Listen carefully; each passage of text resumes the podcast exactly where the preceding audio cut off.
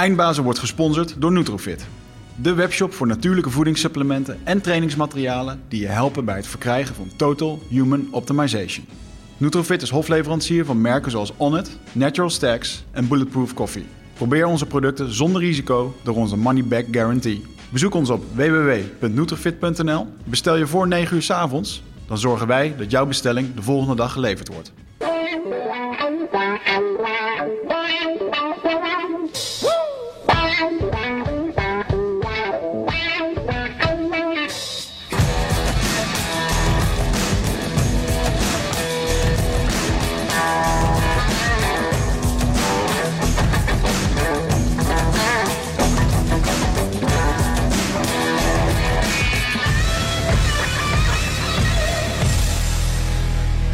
Wordt weer een mooie podcast, eh Wigert. Denk je? Ik weet het wel zeker. We hebben weer eh, een eh, interessante gast vandaag. Vandaag gaan we het, het hebben over ehm, technologie, maar ook over natuur. Ehm, vandaag zit bij ons in de studio Koert van Mensvoort. Koert, welkom. Dankjewel. Jij, jij bent een artiest-filosoof, als ik jouw Wikipedia-pagina mag geloven. Ja, eh, dat en alles ertussenin. En alles ertussenin. En wat zit daar zo al tussenin dan?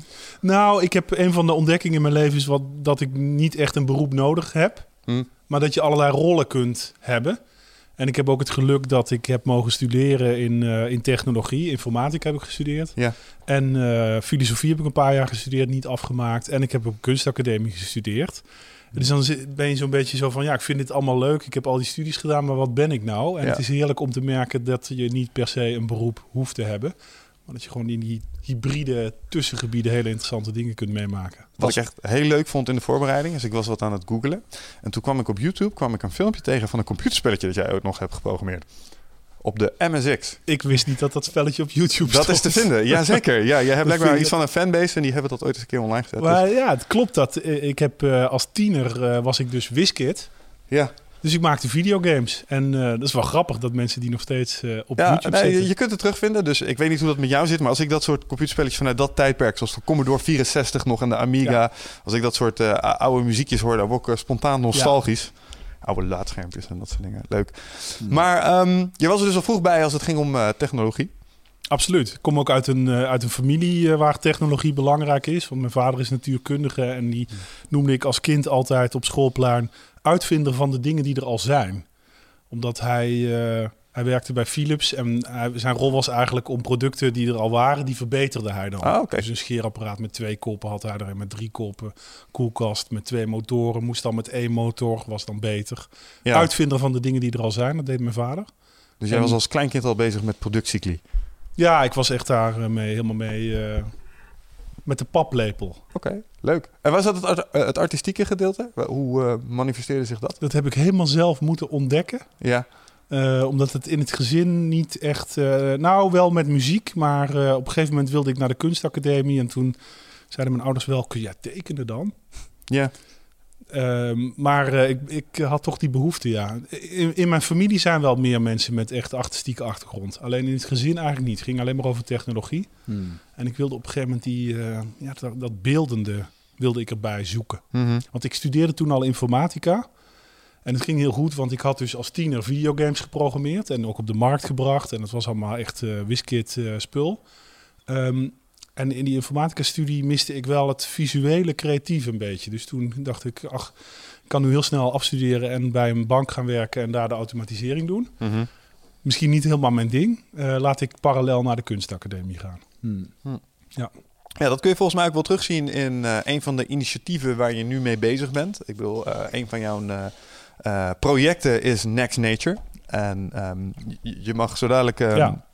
vertellen wat dat allemaal inhoudt en wat dat doet. Maar een van de dingen die me met name opviel, eh, met dat ik die, eh, die website en het marketingmateriaal eigenlijk een beetje aan het bekijken was, dat het allemaal erg vrij uitzag. En dat er gewoon aandacht is besteed aan de verpakking die er omheen wordt gedaan. Want de thema's waar je over spreekt, als het gaat om technologie, zijn soms wat droog. Ja, maar op een of andere manier is het, ehm, nou ja, in jullie aanpak wel dermate smeuig aangekleed dat je er gewoon enthousiast van wordt. Snap je? Zoals ehm, jullie hadden iets, eh, wat was het ook alweer? Eh, co- complexe systemen of zo. En ik weet dat vanuit eh, ICT, vakdocenten, zeg maar, docenten, dat dat soort systemen beschrijven is vaak gort, gort droog. Maar jullie hadden het op een of andere manier weer zo verpakt en textueel ook verwoord dat ik dacht van, oh ja, dus dit is hoe het zit. Dus Ja, jullie, dat- jullie lijken die link wel goed te leggen tussen de common man en technisch complexe, moeilijke dingen. Ja, ja, dankjewel. Ja, ik denk dat we dat ook wel proberen. En inmiddels werk ik ook met een heleboel mensen die het allemaal nog veel smeuiger kunnen maken dan ik zelf. Hmm. Ehm, ja, als je een verhaal wil vertellen, dan, dan moet je dat ook. Ja, moet je dat ook brengen. Dus we besteden er in, inderdaad wel aandacht aan. Ja, want wat is het verhaal van Next Nature? Ja, het verhaal is dat wij fundamenteel anders moeten gaan kijken en nadenken over de relatie natuur-technologie. Omdat traditioneel zien we het heel erg als tegengesteld. Bijna zwart-wit of dag en nacht. Je hebt natuur aan de ene kant en technologie zien mensen een beetje als het tegenovergestelde van eh, natuur. Ja. Ik denk dat dat heel naïef is en eh, dat dat ook absoluut niet meer werkt. Ehm, en daar moeten we anders naar kijken, omdat wij zijn al technologisch vanaf de allereerste dag dat we mens zijn. Technologie hoort bij ons. Wij zijn dus van nature technologisch. En ehm, die technologie zijn we in het begin, ja, hebben we dat opgestart eigenlijk om ons te beschermen tegen de wilde krachten van de natuur. Dat begint met een dak boven je hoofd, Ja. eh, dat je niet nat wordt, of een warme jas. Eh, maar inmiddels is er zoveel technologie om ons heen eh, dat dat ja, ook een nieuwe situatie oplevert, die misschien wel net zo wild, wild en onvoorspelbaar is als altijd. Mhm. En ik, ik vertel het altijd in presentaties, heb ik het altijd over, ja, iedereen snapt die natuur en de, de biosfeer, die is dus kwetsbaar en bedreigd. Maar als je gewoon eh, in de geschiedenis van de aarde gaat kijken, dan zie je, oké, eerst was de aarde gewoon een eenzame rots in de ruimte. Het duurde 3 miljard jaar voordat daar een biosfeer op evolueerde. Eh, dat is wat wij nu allemaal eh, natuur noemen. Maar dat was er dus niet altijd. Dat is ontstaan. Ja, vervolgens komt de mens. Wij zijn er nu en evolutie gaat door. Mhm. En wij veroorzaken eigenlijk een nieuwe sfeer op aarde, de technosfeer.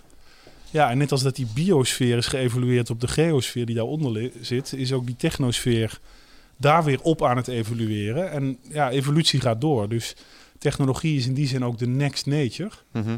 Eh, en het is, eh, ja, het is niet anti-natuur, maar het is Nee. een nieuwe natuur. Waar komt dat gevoel van tegenstrijdigheid tussen technologie en biologie vandaan, denk je? Dat is een hele goede vraag. Eh, ik denk dat het typisch eh, iets westers is, omdat in Azië vind je dat minder. Hm. Ehm, en ik vermoed dat het eigenlijk voortkomt uit eh, toch een christelijke traditie. Namelijk natuur is eigenlijk het paradijs. Ja. En wij zijn eigenlijk die Adam en Eva. Ja. En wij eh, zijn uit het paradijs weggestuurd. Wij zijn de zondige mensen die sindsdien de eh, natuur alleen nog maar kunnen verspillen en bederven. Ja, want dat, dat zou zeg maar mijn eerste ingeving zijn. Namelijk, het lijkt erop dat, eh, dat technologie vaak ten koste gaat van biologie. Dus eh, om, om, te, om een laptop te kunnen maken, moeten we eerst een stukje natuurstuk maken. Is dan het idee. Of Ja. was voorheen het geval. Misschien Ja. dat, dat we daar anders naar moeten gaan kijken. Maar dat was er wel nodig in eerste instantie. Ja. Dus het lijkt biologie op te heffen. Ja, en dat is het, eh, ja, dat is het populaire beeld. Ja, Die maar dat is een naïef beeld, hoorde ik zojuist. Ja, ik vind dat, ik vind dat, eh, ik vind dat een naïef beeld omdat het meer gaat om eh, transformatie. Die technologie die transformeert Mhm. eh, de biologie. En dat is vrij letterlijk nu ook aan de hand. Ehm, ja, ik kan het nu over de modernste, nieuwste biotechnologieën gaan hebben. Maar ik kan het ook eerst hebben over simpele dingen die wij natuur noemen. Zoals wij denken, een koe in de wei is natuur. Nou, sorry, helemaal niet. Want de, de prehistorische oeros is in de 17e eeuw uitgestorven. Die koeien die wij hebben, die zijn door ons mensen zo gevormd... Mhm. dat ze heel veel melk geven. En, ehm, dus ja, dat geldt voor alle koeien. Het geldt ook voor de banaan in de supermarkt. Ja. Je denkt, ik koop een banaan. Dat is toch natuur? Nou, helemaal niet. Nee. Want dan, ga maar eens een wilde banaan zoeken. Die zit helemaal vol met zaden. Mhm. Eh, is helemaal niet prettig om open te maken om te eten. Heel Mhm. onhandig ding eigenlijk. Nou, wij hebben dus die banaan in de loop van de eeuwen hebben wij ge- geüpgrade, veranderd, eh, getransformeerd. En ja, dat is dus ook wat wij mensen doen. Dus dat is ook onze ja, menselijke rol op aarde. Dat wij, wij zijn die, die hele eh, oude natuur eigenlijk, die zijn wij helemaal aan Ja. het omvormen. Mhm. En dat moet, je, dat moet je denk ik onder ogen zien, omdat je dan beter een pad kunt vinden in, ja, waar gaat dit dan naartoe? Ja, vind ik wel interessant. Hè? In, in hoeverre... ehm, nou, ik, ten eerste, ik hoor wat je zegt met betrekking tot die bananen en die biologie. Ja. Want landbouw is eigenlijk... En veeteelt zijn gewoon technologieën. Ja, landbouw daar is komt gewoon een- kennis aan te passen om het proces te verbeteren. Ja. Want volgens mij... Ik zit namelijk... eh, Met dat ik dit luister sinds het begin van de podcast... probeer ik een definitie te verzinnen voor technologie. Maar die vind ik moeilijk Wat is technologie nou eigenlijk? Ja, kennis kom ik steeds op terug. Ja, nou ja, ik denk de, de, de materialisatie van, ehm, van het denken in de wereld. Ja, Dus het feit dat er intelligentie is, dat het- wij mensen doen dat. En dat materialiseren we in de wereld. ja. Dat is mijn, de- dat is mijn definitie. De- het vermogen om je wil te projecteren of zo. Ja, die wil is misschien weer iets iets pikanter of iets anders. Maar Ja, nou ja, Nou goed, ja. Het, is, het, het is een fundamentele vraag. Maar goed, desondanks. ehm, we hadden het over dat eh, technologie, ehm, dat wij mensen dan technologie tot onze beschikking hebben. Wat ik me dan afvraag is, wat heeft er dan voor gezorgd als ons mens, eh, dat wij als mensen die technologie, als we bijvoorbeeld kijken naar andere dingen uit hè, dat ecosysteem waar we vandaan komen, eh, wat heeft er dan voor gezorgd dat wij mensen plots technologie zijn gaan ontwikkelen of gaan gebruiken? Waarom zien we andere soorten dit niet doen?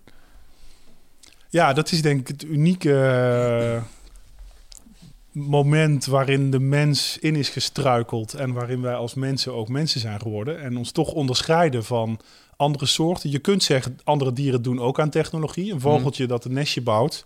Ja, we noemen het natuur, maar het is ook iets, het komt uit die hersentjes van het vogeltje, uit het brein. En het vormt zich vervolgens. Ehm, alleen geen één dier doet dat zo radicaal als de mens. Dus wij zijn, we hebben extreem grote hersenen ook eh, eh, gekregen. En er zijn wel theorieën over dat het ook is begonnen met eh, de domesticatie van het vuur en koken. Het Ja. feit dat wij ons voedsel zijn gaan Ja, koken voordat we het aten. Dat maakt dat we meer calorieën in minder tijd binnenkrijgen. Ook grotere hersenen kunnen dus technologie heeft daar weer meer technologie eigenlijk bewerkstelligd. Ja, ik noem koken altijd of vaak wel de eerste technologie of de domesticatie van het vuur is, is zo'n hele vroege technologie die inmiddels ook echt onderdeel is van onze menselijke natuur. Aha. Je kunt je ja, een, een mensheid voorstellen die niet kookt. Nou, er zijn mensen die proberen, hè, de raw food beweging. Ja. Best interessant, maar je moet dan vijf kilo voedsel per dag ongeveer. Je bent er best... Het is inefficiënt. Ja. ja, je bent er lang mee bezig om dat te doen. En het is inefficiënt. En nou ja, eh, apen die zie je ook de hele dag zitten op blaadjes kauwen. En eh, Mhm. die zijn daar ook de hele dag mee bezig. Ja, en wij mensen zijn dat anders gaan doen. En dat is eigenlijk al de eerste, ja, een eerste stap geweest. En dan kom je in een soort stroomversnelling... waar we uiteraard nu nog, eh, nog in zitten. En die is Ja. ook nog niet af. Nee. En daarin veranderen we zelf ook. Want dat vind ik ook fascinerend dat als je nu een holbewoner in een tijdmachine zou plaatsen en die zou hier in dit studiootje terechtkomen, die zou ons hier zien zitten met onze headsets. Ja, dat gaat hij niet snappen. Nee, dat is zo van hallo, ben ik nog op aarde? Wat is daar aan de hand? Wie zijn jullie? Ja. Ehm, en en eh, ja, ik vrees dat wanneer wij in die tijdmachine zouden stappen en een paar duizend jaar vooruit zouden gaan. Dat ja, ook maar volgens mij is het de grap. Ik heb daar laatst iets heel interessants over gelezen. Want eh, als je namelijk, ehm, als wij zeg maar nu terug in de tijd zouden gaan. ehm, of nee, laten we het anders zeggen. Stel Ja. je pakt iemand uit het jaar 1800. Oké. En die zou je terug in de tijd moeten laten gaan. Hoe ver moet hij terug in de tijd gaan om iemand mee terug te nemen? Ja? Die als hij dan weer terugkomt in 1800 echt helemaal... Holy shit, wat is dit allemaal? Ja, ja. Ja, dus hoe, hoe lang moet je dan teruggaan in de tijd? En volgens mij was de conclusie van dat gedachte-experiment dat het ehm, zeker nu de tijd vordert, dat de tijd om iemand echt zijn mind zeg maar te laten blowen, zeg van wow, wat is dit, wordt steeds korter. Ja. Dus eh, zeg maar die man uit 1800, die hoefde maar, die moest 400 jaar teruggaan in de tijd om iemand echt een verandering te laten zien die hij niet kon snappen. Nou, iemand vanuit 1900 die hoefde maar 50 terug. Iemand van 2000 die hoefde nog maar 20 jaar terug te, te laten gaan. Want hey, in 20 jaar tijd ontstond het internet. eh, smartphones en Ja. dat soort dingen. Dus die zal ook waarschijnlijk iets hebben. En nou ja, het idee is dan, als je, als je het hebt over exponentiële groei van technologie, Ja. dat dat straks misschien nog maar 5, 6, 7 jaar is. En als je dan iemand mee terugneemt die echt zoiets van, oké, wat is dit allemaal nou weer? En het ultieme is dat je s'avonds naar bed gaat en s ochtends opstaat en de wereld niet meer herkent. Dat Ja. je het voelt alsof je drie maanden in coma hebt gelegen. Maar dat gaat onze biologie niet trekken, denk ik. Nee, dat denk Nee. ik ook niet. Ik denk overigens ook niet dat dat gaat gebeuren hoor. Zodat het zo snel gaat. Ja, dat het zo exponentieel is. Want we hebben wel. Het is duidelijk dat computerprocessoren die, die ontwikkelen zich exponentieel. Hè? Mm, Dus ieder jaar worden ze twee keer zo snel. Eh, of iedere 18 maanden, geloof ik. Ehm, maar is innovatie ook exponentieel? En dat vraag ik me nog wel eens af. Want dat, dat ligt eraan, denk ik. De limiterende factor bij innovatie zijn op dit moment wij mensen. ja, Onze, onze hersencapaciteit is daarbij de grootste belemmerende factor, denk ik. Ja, daar zit, daar zit een belemmerende factor. Alleen er is ook nog iets anders aan de hand. Als je nu kijkt naar de veranderingen in de levens van onze overgrootouders. Mhm. Eh, Oké, de mens kon opeens vliegen. waanzinnig. Weet je, de eerste Ja. vliegtuigen, bewegend beeld. Dat, stonden, eh, dat, dat bestond helemaal niet. Het feit dat opeens dat mensen bewegende beelden konden maken, enorme innovatie. Eh, penicilline, ook zo'n geweldige Hmm. uitvinding in die periode. Ja, wat we En- nu bijna op zijn einde zien komen trouwens. Ja, ja, ja. En wij hebben natuurlijk ook grote veranderingen. Het internet noem je dan, de Mhm. mobiele communicatie. Ja, noem er nog maar één. Wat is nou echt een grote innovatie van onze tijd? Mm, bio, ja, me- medische industrie. Of, eh, Ja, zeg maar, eh, medische Medische. wetenschap vind ik een belangrijke. Mhm. Ja, informatie. Ook. Ja, Het ro robot-tijdperk wat eraan komt, waarschijnlijk. Is er eigenlijk ik al. vind het een trucvraag. reality. Oh, het is niet bedoeld als trucvraag. Ik stel, ja, ik- het is een vraag die ik ook mezelf stel. Van, neemt e- innovatie ook exponentieel toe? Eh, en dan heb ik het gevoel dat het eigenlijk veel trager gaat. Dat, Ik denk dat het in sprintjes gaat, want innovatie komt meestal pas op het moment als er... Wanneer is er heel veel uitgevonden? In de Tweede Wereldoorlog. Mhm. Ja, En dus in tijden van oorlog en extreme situaties, Ja, dan voelt men zich in één keer genoodzaakt om superveel te gaan doen. eigenlijk zijn vrede, eh, periodes van vrede zoals nu, zeg maar, voor Oh. dat soort ontwikkeling eigenlijk funest. Want dan gaan mensen pot de status quo willen handhaven. En daarom Oh. zie je nu bijvoorbeeld, eh, de muziekindustrie was een heel mooi voorbeeld Mhm. hoe innovatie van het internet een tijdje gestremd is. Nu Mhm. Spotify en dat soort dingen, Netflix, kun je niet meer wegdenken. Maar Nee. het heeft wel lang geduurd voordat die industrie de omslag heeft gemaakt Ja. op een gegeven moment. Want die wilde dat bij zich houden. ja. Ja. En dat komt omdat ze de status quo wilden handhaven. En daarom zijn misschien soms snelle, abrupte wijzigingen in de omgeving, waarbij die status quo er even niet meer toe doet, juist wel zo voortvarend voor groei. Geen idee. Extreme measures, extreme changes. Toch? Ja, Dat is meestal wel het... eh, ja, ik denk het wel. Maar het is onmiskenbaar dat ehm, eh, technologie in dat opzicht nu, ehm, ja, nu exponentieel aan het groeien is. We hadden het voor de podcast al heel even over. ehm, want als je kijkt naar innovatie, ehm, denk ik oprecht dat ehm, menselijke intelligentie op een gegeven moment de limiterende factor wordt. Maar we hadden het over, eh, voor de podcast over de singularity. Ja, als je het Ja. nou hebt over exponentiële groei. Ja. Jij, jij kent dat concept? Uiteraard. Ja, hoe kijk jij daar tegenaan? wat is het voor onze luisteraars? Ja, hoe zie jij de singularity? Nou, si- singularity is, eh, is he- het idee dat technologie zich inderdaad exponentieel ontwikkelt. En eh, dan krijg je dus eh, een grafiek die op een gegeven moment heel snel naar, bo- naar boven loopt. Mm. Eh, wiskundige term is geloof ik een asymptoot. Oh, dat weet Nou ik ja. wel niet. Ja. En dan is er dus zo'n moment dat het zo snel gaat dat er eigenlijk een soort klap komt. Alsof een, een, een ja, dat moment dat, dat, dat de technologische versnelling zo snel is dat wij het inderdaad niet meer kunnen bijbenen. Dat eh, eh, computers zelf ook betere computers gaan maken. Ja, en dat, dan, Hmm. dat- dan versnelt het op een manier dat alles zal transformeren. Dat is het idee van de singularity. Ja, dat is waar ik aan moest denken toen jij zei dat je op een ochtend wakker wordt en dat je het gevoel hebt dat je drie maanden Ja, dat zal dat singularity idee. Ja. Dat zal dat singularity idee zijn. En ik moet zeggen, ja, het is een, het is een, eh, het is natuurlijk een heel interessant idee. Het is ook een heel aantrekkelijk idee. Als ik hier eerlijk ben, ik denk dat het niet gaat gebeuren. Nee. Misschien een beetje dooddoener. Ja, nee, weet ik niet. Ik denk dat het wel realistisch is. Het is, eh, het is natuurlijk een, eh, het is een concept, zeg maar. Ja. Eh, een, een symbool voor wat we zouden kunnen met technologie. Maar het gaat volgens mij een beetje. ehm, het, stapt, het feit dat dingen technisch kunnen, wil niet zeggen dat we ze meteen gaan doen.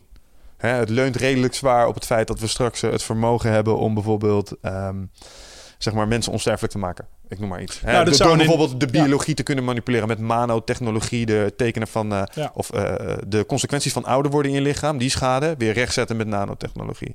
Maar als je kijkt naar stamcelonderzoek en hoe lang we bijvoorbeeld over wel of niet genetische manipulatie met embryo's mogen doen, hebben lopen soebatten met elkaar. Hmm. We konden het al een tijdje, maar we maken nu pas de besluiten, ettelijke jaren later, om het te doen. En misschien is dat wel dat wat de remmende vermogen van innovatie van Ja. innovatiekracht van de mens. Ja, je zei het ook van, ja, onze hersenen zijn de, de, Ja, de remmende factor. Maar inderdaad, die sociale, culturele omslag, die hobbelt ook ontzettend achter de technologie aan. En dat is Ja. nu wel echt aan de hand.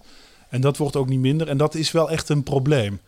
Eh, want ja, onze wetgeving, onze, onze ethiek, die, die, ja, die hobbelt overal achteraan.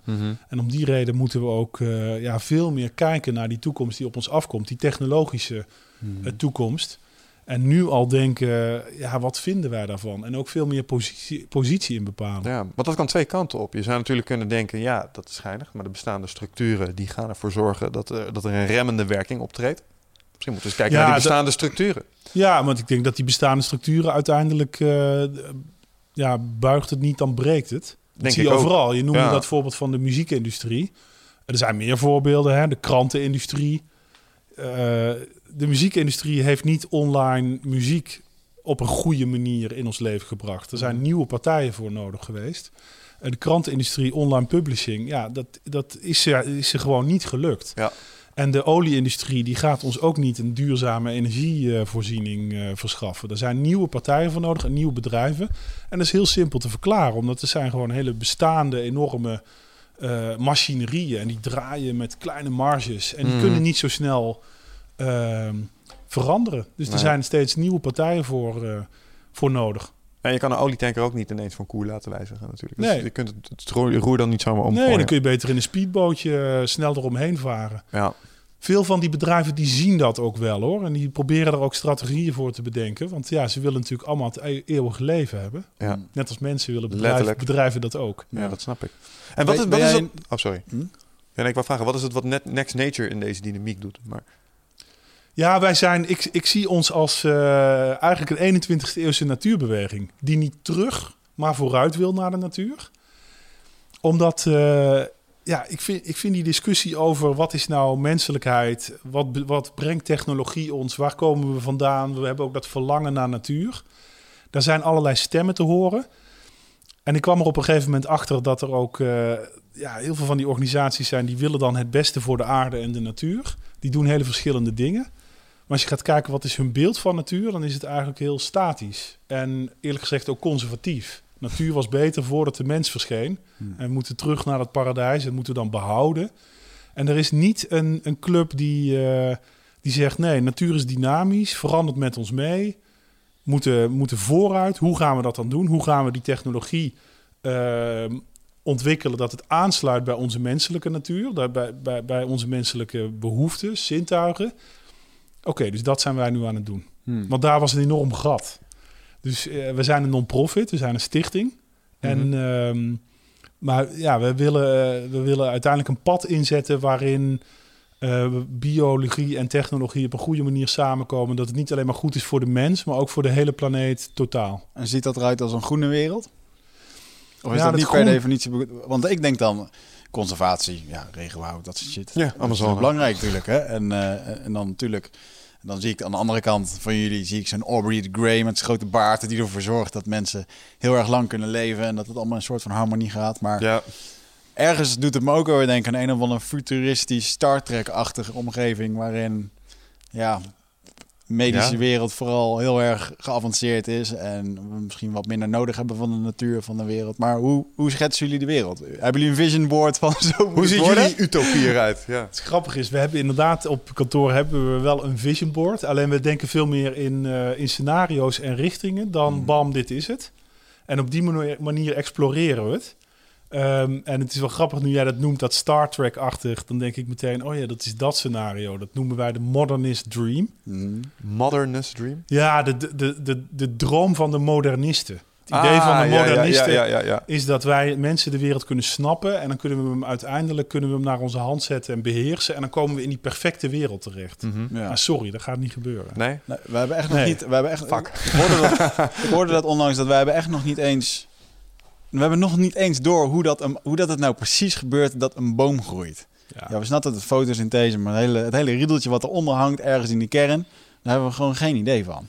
Ja, dat is ook altijd een hele fijne les om, om, om dat te horen, inderdaad. Hoe, hoe weinig we eigenlijk nog weten. Mhm. Dus het, het is ook een beetje wel de arrogantie van de mens. Dat, dat, dat dachten ze in de middeleeuwen natuurlijk ook. Dat toen ze nog aders a- aan het laten waren. Dat was ook een soort Ja. van ja, dat werkt en wij, wij weten al zoveel. En nu kijken we terug en we denken van...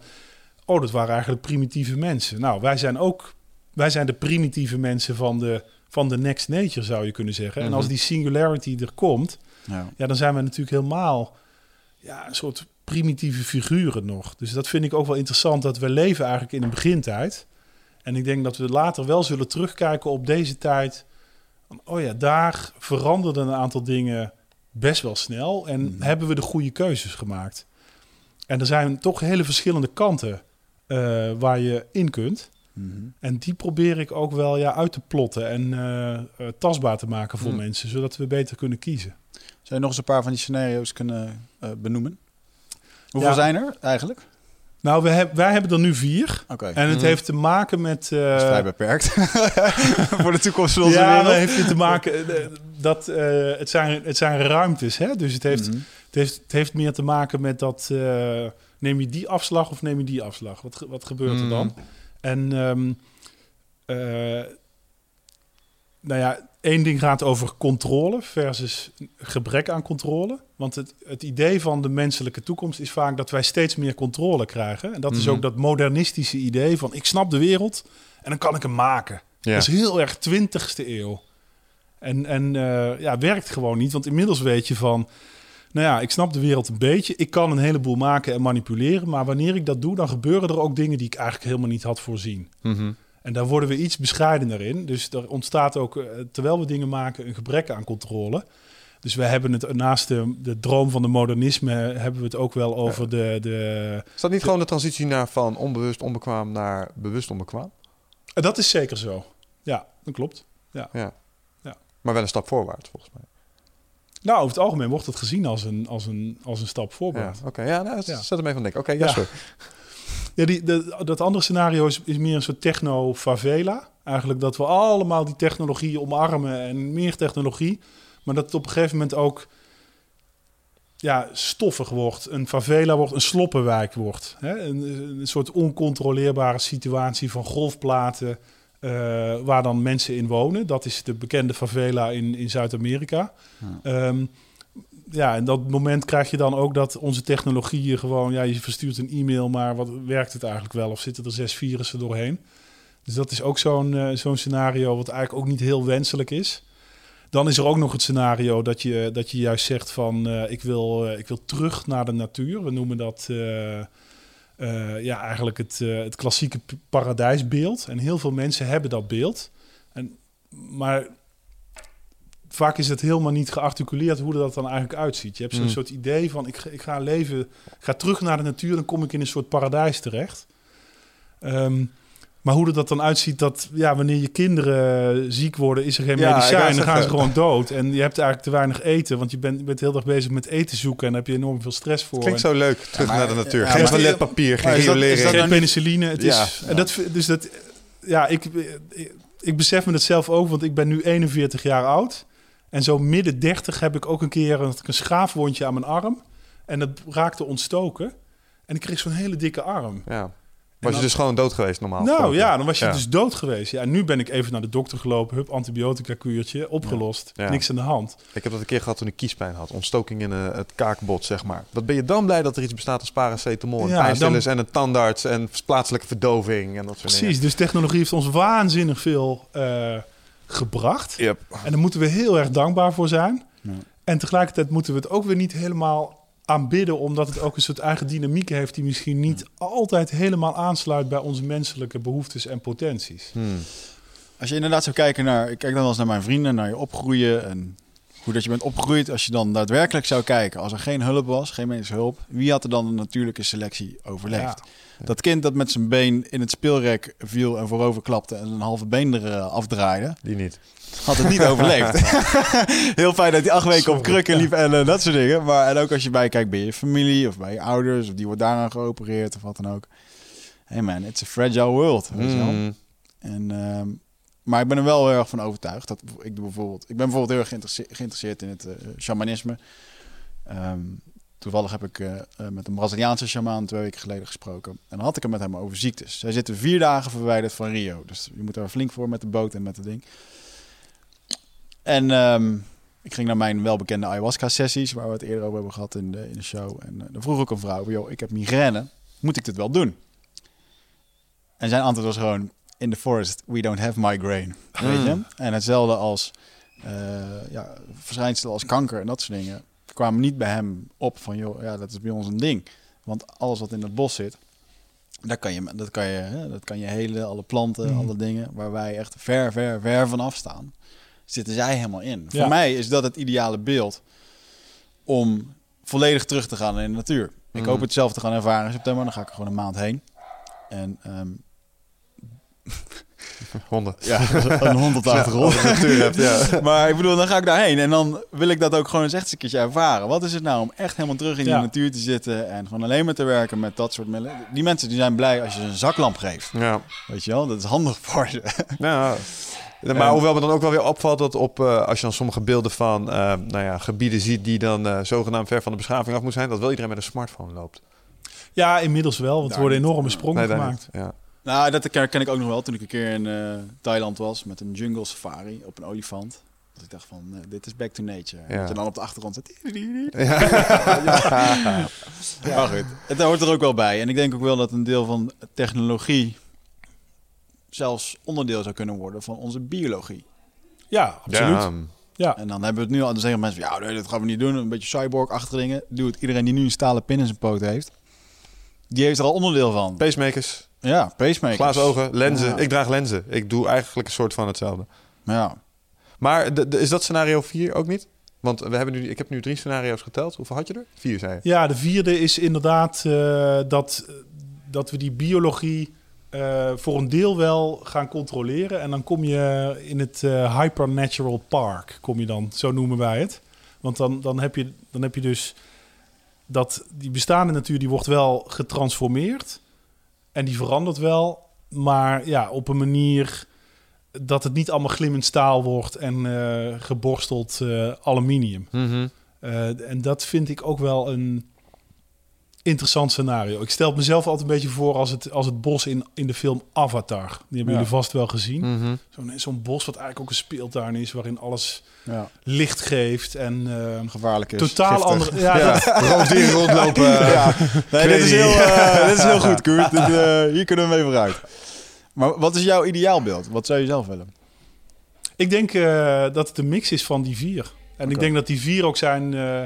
die zijn vooral om, om de discussie op, op scherp te zetten. Maar eigenlijk zit je, zit je precies in dat middelpunt. Mm. Dus als mensen zitten wat in het middelpunt tussen gemaakte en geboren dingen en eh, controle en, en ook gebrek aan controle. Omdat ja, we kunnen heel veel naar onze hand zetten, maar het ontglipt ons ook weer. En ja, wij denken dat wij, de, de, ik noem de geboren wereld, het alles wat, ja, dat noemen we traditioneel natuur. Planten, het klimaat, het universum. Dat zijn wij natuurlijk steeds meer aan het maken. Mhm. En, en dat we trekken het steeds meer in de ruimte van de controle. Alleen daar blijft ook een bepaalde oncontrole eh, Ja. overeind. Alleen het verandert wel. En dat vind ik ook, vind ik ook prima. En ik denk uiteindelijk dat dat ook onze, onze, onze rol op aarde is als mensen. Dat oké, wij veranderen die wereld. Maar hoe kunnen we daar nou een, wereld van maken die ook prachtig is? Het is eigenlijk ook een soort... Maar gaan die dingen niet hand in hand met het verkrijgen van je controle? En krijg je niet meer. Op, een- naarmate jij systemen beter gaat begrijpen, kun je ze beter controleren. Technologie stelt ons in staat om onze omringende systemen beter te begrijpen en daarmee ook uiteindelijk beter te controleren. We hebben laatst een, eh, een podcast gedaan eh, met een eh, meneer, die een klimatoloog, die. Mors, en die vertelde over regelsystemen van moeder natuur. Die Ja. schetste heel mooi hoe jij zojuist uitlegt dat er allerlei onvoorziene dingen gebeuren op Ja. het moment dat er een ontwikkeling plaatsvindt. Denk je, oh jee, het ijs trekt terug en er komt permafrost gaat ontdooien en er komt methaan vrij. Ja, zegt hij, maar er komen ook bomen voor terug. Ja. En dat is een regelmechanisme van de natuur. En die bomen die gaan weer dingen doen met de luchtstroom, waar jij nog niet over nagedacht had. En Precies. Ja. zo gaan al die dingen in elkaar haken. Maar ik denk juist dat technologie ons in staat stelt om al die dingen uit te plotten. ehm, in kaart te brengen, beter te gaan begrijpen en dan uiteindelijk wel snappen wat welke effecten waar sorteert op het moment dat je erop drukt. Dus daarmee kunnen we die perfecte wereld uiteindelijk creëren waar jij het over had. Dus Oh, je denkt wel dat... Ja, ik denk ja, het wel. denkt het wel, ja. Ja, ik ben eigenlijk, eh, eh, toen jij zei van dat modernistisch, eh, die modernistische droom, dacht ik, ja, maar waarom niet dan? Ja, precies. Het- Ja. Volgens mij moet het volkomen mogelijk zijn. Als je een aantal van de aannames zou willen doen, die ze dan bijvoorbeeld, hè, eh, zo iemand als een Raymond Kurzweil, dat hij doet, eh, dat hij ervan uitgaan dat dingen als een AI, Mhm. dat het echt mogelijk is om die te scheppen. Ja. daar ben ik dan niet slim genoeg voor, want als je een hele slimme wiskundige vraagt, AI, ja of nee, zeg ik nee, nooit, moeilijk. Of een neuroloog, die zal ook zeggen van ja, waarschijnlijk niet. En die jongens die doen een paar aannames van ja, maar dat gaat ons uiteindelijk wel lukken, want enzovoort. Precies. enzovoort. Ja. Ja, ik denk dat dat wel te overwinnen is. Jullie hebben wel hele verschillende posities. eh. Ik ben er wel wat sceptisch op. over, want sorry dat ik je onderbreek. Nee, maar ik zat eventjes te denken aan een eh, Chris Hadfield, wat een van de be- bekendere astronauten is in, eh, in Amerika. Die vertelde dat wij al eh, 14 jaar lang een scanner bovenop een ruimtestation hebben. Die scant deeltjes. En wij kunnen, die doet dat dus al 14 jaar lang, 24 uur per dag. Mm. En eh, die kan nog minder dan 4% van alle materie herkennen. En de rest noemen wij dan dark matter. Mm. Klinkt goed voor, Mhm, voor ja. eh, Ja, 96% wat we niet kennen. Dat is dark matter. Komt later wel, ja. Ja, En dan denk ik, wow, 14 jaar heeft het ding erop gestaan met alle technologie die we nu hebben. Wat jij nu schetst is hartstikke mooi. Hm. Maar dat gaat duizenden jaren kosten voordat we überhaupt eh, een beetje Oh ja, maar ik zeg ook niet dat het morgen klaar is. universeel begrip hebben over alles wat er gebeurt. Hoe dat we begrijpen dat een boom groeit. En we hebben nu voor het eerst dat we bloemen in de ruimte eh, aan het groeien zijn. Volgens Mhm. mij onlangs. Het is nu Ja. iets wat... eh, Ja. Oké, dat werkt dan. Maar eh, dan het zo van, jee, het werkt. Maar we hebben geen idee waarom het wel Nee, werkt. maar de, de vraag is, doet dat er echt toe? Want ik denk dat als je naar menselijk gedrag kijkt over de loop der tijd heen, dat eh, als we iets doen en we bijten onze tanden ergens in vast, dan, dan ontdekken we het vaak ook wel. En wat ik net al zei, technologie is ook een accelerator op zich. Technologie creëert technologie, snap je? Mm. Dus dat gaat op een gegeven moment versnellen. En dat is volgens mij die exponentiële groei waar je het over hebt. Stel je toch eens voor hè, dat je echt een exponentiële groei gaat realiseren. En je kunt echt binnen nu en 50 jaar kun je een aantal stappen maken. En je weet het als mensheid nog een keer 200, 300 jaar te redden. Snap je? Dan denk ik dat dat soort uitkomsten, zoals die Modernist Dream waar we het over hadden. Ja, waarom zou met nog... Stel, we zitten in het jaar, ehm, ik noem wat, 2800. En we hebben deze planeet nog niet verwoest. Eh, we hebben elkaar nog niet opgeblazen. En we zijn er nog steeds. En de groei heeft voortgezet.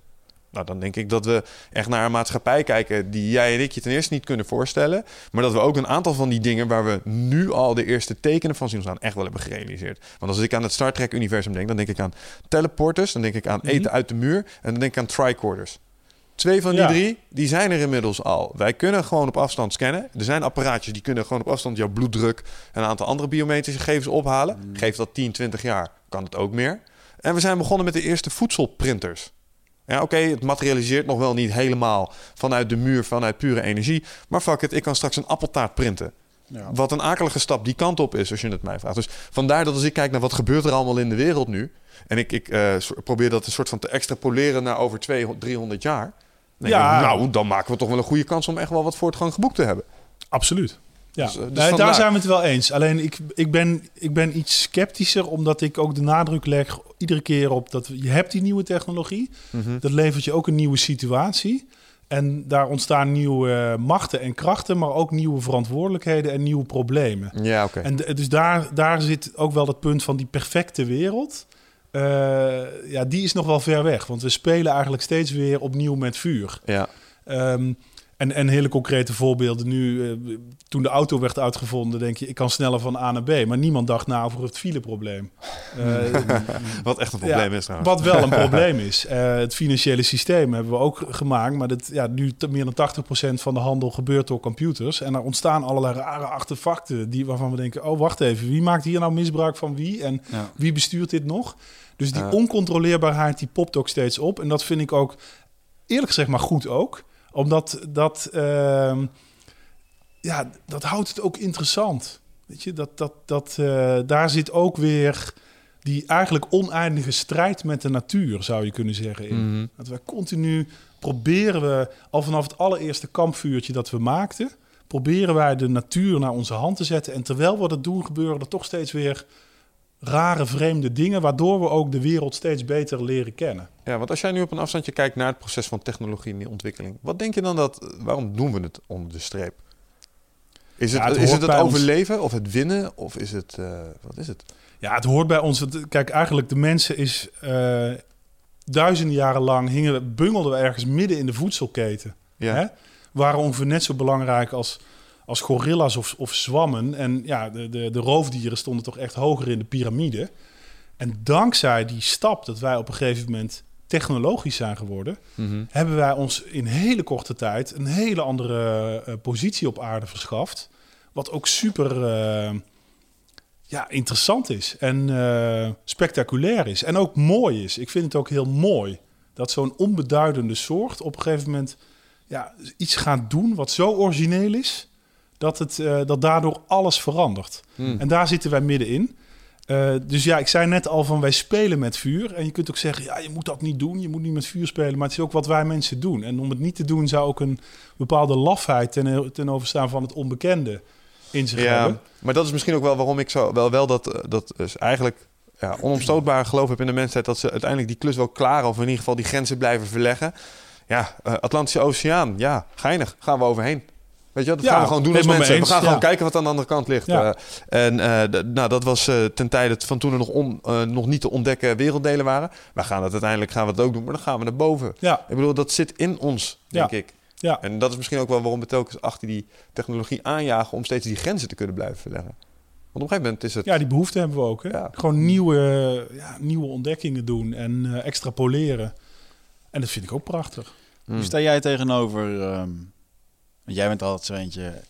eh, we, we moeten hier weg en eh, bla bla bla. We moeten naar een andere planeet kunnen of wat dan ook. Ik heb dat helemaal niet. Ik heb meer zoiets van, we moeten het hier doen. Volgens mij kunnen we het hier... Oh, zo. Ik, weet, ik wil niet dit- hier per se weg, maar ik denk dat er. eh, ik denk dat het niet anders kan. Nee, maar ik denk dat er heel veel mensen ehm, zich heel erg druk maken over hoe we naar iedere keer weer die berichten van oh, er is een nieuwe planeet, tien keer zo groot als de aarde, dezelfde atmosfeer. Yes, ja jongens.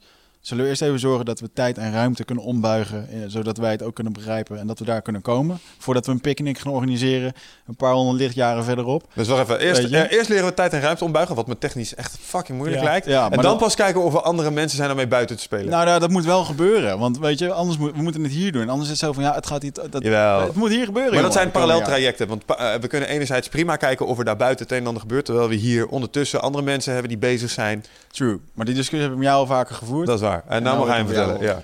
Ja, ik, ik, ben, ik ben heel blij. Ik laat jullie lekker uitpraten. Omdat ik ben heel blij dat jullie er allebei zijn. Want dat houdt elkaar ook in balans. En dat is, als ik iets willen uitvergroten naar een menselijke populatie. Dat je, je, je moet altijd een paar van die enthousiastelingen en pioniers hebben die zeggen: Wauw, we gaan nu weer af. En soms, va- soms eh, vallen ze van de klif. En soms lukt het ze ook nog om vleugels te krijgen en echt weg te vliegen. Mhm. En dat is prachtig. En je hebt ook wat meer conservatieve krachten nodig. Of ja, het is toch wat behoudender van moeten we hier niet gewoon, we zitten hier nu, laten we hier nou even oplossen. En, en dat is ook belangrijk. En ik vind dat wij, we, we hebben ook, ja, jullie hebben met z'n tweeën ook een hele mooie balans daarin nu. En ik zelf wil me eigenlijk heel erg in het midden plaatsen. Hm. Omdat ik denk dat, ehm, kijk, de aarde is onze wieg. En eh, je, ja, je kunt niet altijd in je wieg blijven liggen als mensheid. Dus het zou toch prachtig zijn als wij op een bepaald moment andere planeten gaan ontdekken en daar ook gaan leven. Al was het maar omdat er ook een risico is dat er op een gegeven moment een gigantische meteoriet tegen de aarde aanslaat en dan is het allemaal afgelopen. Ja. Dat zou ontzettend Ja. jammer zijn. Dus nou, dat moeten we een keer gaan doen. Ik denk wel van, we hebben ook nog een klus te klaren hier op aarde. Laten we nu e- ook zien dat wij hier op aarde op een gebalanceerde, ehm, ja, harmonieuze wijze kunnen leven. Dat het gewoon wat, wat klopt op deze planeet. Ja. En in die zin zit de mensheid nog een beetje in de puberteit. Ja, we we, hebben moeten nog nog een beetje wat, even wat ontwikkelen Ja, en dan bang, dan- dan kunnen we ook door. Dus Mooie dat- analogie. We zijn nog niet helemaal rijp om het huis te verlaten. Neil deGrasse Tyson zei daar ook een keer wat over. Hij zegt, ja, als ik mensen hoor over het koloniseren van Mars... dan hebben ze het ook al snel over terraformen en dat soort dingen. En dan zegt hij, ja, dat is schijnig. Maar we hebben deze planeet nog niet eens in de grip. Dus wat geeft je het idee dat je het zo even overnieuw kan doen bij de buren? Ja, nee, Dus- het is nog Ja, erger dat wij, ze- wij we, we hebben het dan over dat we Mars gaan terraformen tot aarde of Venus maar terraformen tot aarde, maar we zijn nu de aarde aan het terraformen tot, tot Venus. Ja, Ja. Ja. Maar kijk, kijk ja. eens naar Mars. Wie wil daar nou zitten? Als ik... Ga, ga eens een week in een woestijn kamperen. ja. is dat leuk? Is dat leuk? Ga je daar maken? Ook heb je daar je bloemkool en je dingen wat je kan maken. En ook nog, moet je ook nog met een helm rondlopen. Dan wil toch helemaal niemand naar Mars, weet je? Ja, er zijn mensen die, die, die vinden dat eh, fantastisch. En die verleggen daar de grens mee en die vinden dat patriotisch. Ik, Hmm. ik moet het me ook niet voorstellen. Ik zou er ook pas heen willen als er allang koloniën zijn met allerlei welvaart. Oh, dat wel. Oké, ik dacht even dat jij echt zeg maar ook Ach nee. gewoon de hardcore. eh, Ja, maar dan kom je een beetje tot het beeld wat een van die scenario's van jullie... Volgens mij komt er op Mars dan een soort van golfplatenachtige Mm. constructie. Want het moet allemaal man-made, shiny, stevig zijn. Anders dan kunnen we daar überhaupt niet eens leven. Ja, totdat het terraformen geslaagd is. Maar ik snap wat je zegt, ja. Nou, Ja, maar daar gaan 3D-printers ook weer doen. Ze, print, ze, tegen, ze printen tegenwoordig huizen. ja. En dat kunnen ze redelijk snel, dus dat kan eruit zien zoals je wil. Je kan er ook de Shire van maken als je wil, zonder het gras. ja, als ze daar een keer een eh, 3D-printer ter grootte van een voetbalveld heen brengen... en eh, Dat gaat die kan gewoon een hele woonwijk printen in twee dagen. Ja, waarschijnlijk. Maar desondanks, ehm, nou, ik, ik, deel jouw, eh, ik deel jouw mening hoor. Ehm, in de zin van, ehm, je, je zou het iets gematigder vanuit het midden, midden moeten Ja, benaderen. wil, Maar ja, mag ik nog één ding over zeggen? Namelijk, als, we, als wij al op aarde beter weten hoe wij cir- circulaire economieën kunnen maken, eh, dan wordt het ook makkelijker om dat op Mars te doen. Want dan hoef je daar niet naartoe met een model van: ik stuur een enorm ruimteschip met alle, al het voedsel en alle, alle bouwmaterialen daar naartoe. Nee, je gaat daar eigenlijk die woestijn, die, die moet je je dan, omturnen, ja. ja, die moet je dan gaan, gaan, gaan ombouwen in, ja, eigenlijk in dat paradijs. Dat zou Ja. mooi zijn. Zodra we dat kunnen, eh, dan wordt het ook tijd om het te gaan doen op Mars. Alleen Ja. dat moeten we eerst nog oefenen op aarde, denk ik ook. Ik denk dat we daar tegen een hele grote uitdaging komen dat geld gaat een hele hoop doen. Mm. Maar is in dat verhaal eigenlijk niet meer belangrijk. Als we willen overleven. Hoe bedoel we- nou ja, in de zin van. Kijk, je kunt gaan samenwerken omdat het echt noodzaak is. Ja, Ik denk dat dat de beste samenwerkingen zijn. Eh, je kan het doen vanuit uit financieel, geboren, ja. financieel eh, oogpunt. Want hè, wat we nu doen is heel veel denken vanuit tekort. Ja. Op Mars hebben we 100% tekort. En als je kijkt nu in, in deze wereld, eh, wie- hebben er het meeste? Degene die het meeste geld hebben, Mhm. toch? En dat bevordert niet de samenwerking, denk ik, als we daar met z'n allen heen moeten gaan. Hm. Dus wat is de invloed van, ehm, hoe ga ik dit goed zeggen? Hoe zie jij de verhouding tussen hoe belangrijk geld is voor dit soort operaties ten opzichte van de welwillendheid die we moeten hebben als samenleving? Oh, ja. Ja, dat is inderdaad dat is een diepgravende vraag en kwestie. En wat ik. Ik, ik denk dat het hele fenomeen geld in ons leven nog zo fundamenteel gaat veranderen. En daar zie je nu wel, je ziet nu de ontwikkelingen eigenlijk al gebeuren waarin, waarin je denkt, ja, dit gaan we allemaal meemaken. Dit gaat misschien nog die derde innovatie worden die we Ja. straks eh, Welke even verwacht je dan? zochten. Nou, dat, dat, dat eh, ja, je hebt nu de uitvinding van, van Bitcoin, wat dus Ja. een andere munteenheid is. En, en dat is ook een soort cowboygebied en Wil Westen. Dat is een beetje net als met de muziekindustrie had je Napster Ja. eind jaren negentig. Dus die vraag, gaat Napster het redden? Gaat Bitcoin het redden? Nou, dat is misschien niet zo relevant, maar er gaan nieuwe technologieën ontstaan rondom financiële transacties. De industrie gaat komen. Nou ja, Ja. luister, wat je, wat, je nu, wat je de laatste tijd hebt gezien is een decentralisatie van informatie. Wat je straks gaat zien is ook een decentralisatie van het, zeg maar, het, het monetaire systeem. Ja, en daarmee zal- gaat een heleboel macht wegvallen bij mensen die nu eh, of als bottlenecks of als een soort judge and jury opereren op het wel of niet viateren van sommige projecten. En die besluitvorming, dus eh, geld equals power, dat gaat straks via dingen als crowdsourcing, gaat dat vloeien naar projecten waar, waar de populatie zelf behoefte aan heeft, in plaats van een aantal instituten die denken te weten. Wat bedoel jij met het monetaire systeem, het banksysteem, financiële systeem? Dus op het moment dat je technologieën als eh, Bitcoin, eh, en er was er laatst nog zo een die, ehm, dat was een, een nieuwere versie van Bitcoin, maar die zorgt er in ieder geval voor dat jij en ik transacties kunnen hebben zonder de tussenkomst van een bank. Ja, En dat is prettig. Snap je? En dat betekent dus dat eh, nu instituten die over de geldstromen gaan, namelijk de banken, zeg maar, soms ook ehm, nou ja, geldstromen vanuit eigen belangen of eigen initiatief of vanuit lobby's eh, wel of niet kunnen blokkeren en daarmee allocatie in principe beïnvloeden. Dus Mhm. de allocatie van resources op deze planeet wordt niet bepaald door de mensen zelf, maar door een aantal lagen daarboven. Als je het monetaire systeem gaat decentraliseren, komt er veel meer macht te liggen in de benedenste laag. Dus dan kun je veel beter. En dat zie je met dingen als Kickstarter en al die eh crowdfund-projecten. Ehm, power to the people, eigenlijk. Ja, ja. nee, dat speelt allemaal. En daar zitten we nu. Nou ja, de, de eerste blipjes, die zie je op de radar. En je weet gewoon, daar komt iets binnenzeilen. En dat gaan we allemaal nog eh, meemaken. En hoe, eh, hoe er dat precies uitziet, ja, dat kun je nu ook niet weten. Ehm, maar ja, dat, dat daar dingen gaan gebeuren, dat is echt, eh, dat is voor mij helemaal geen vraag. Mm. Het is wel fantastisch om over na te denken, natuurlijk, zo af en toe. Ik bedoel, Ja. Wat natuurlijk ook is wat jullie doen. Ja, wij zijn zelf, we hebben zelf eh, eh, het voorstel gelanceerd van kunnen we ook een ecomunt eh maken. Hm. En daar heb ik ook niet, ik heb daar niet alle antwoorden. Alleen het feit dat we nu in een wereld leven waarin je geld kunt verdienen door een boom om te kappen en geen geld kunt verdienen door een boom te planten, is eigenlijk een hele rare mismatch. En als je dat uitvergroot naar een situatie in, in Brazilië in het regenwoud, daar worden al die bomen gekapt. Ja, waarom is dat? Die boeren hebben een keus. Kap ik de bomen, plant ik soja, dan verdien ik geld voor mijn familie. Laat ik die bomen staan, nou, dan krijg ik misschien een applausje uit het westen. Ja. Maar ik verdien helemaal niks en ik heb, ik heb gewoon niks. Mhm. Terwijl iedereen het erover eens is dat, dat het waarde heeft. Alleen die waarde is niet gearticuleerd in onze financiële systemen. Ja. En dat is dus een probleem. Dus, dus ik noem het ook een mismatch tussen de biosfeer en de technosfeer. Mhm. Eh, en die moeten we gaan verbinden.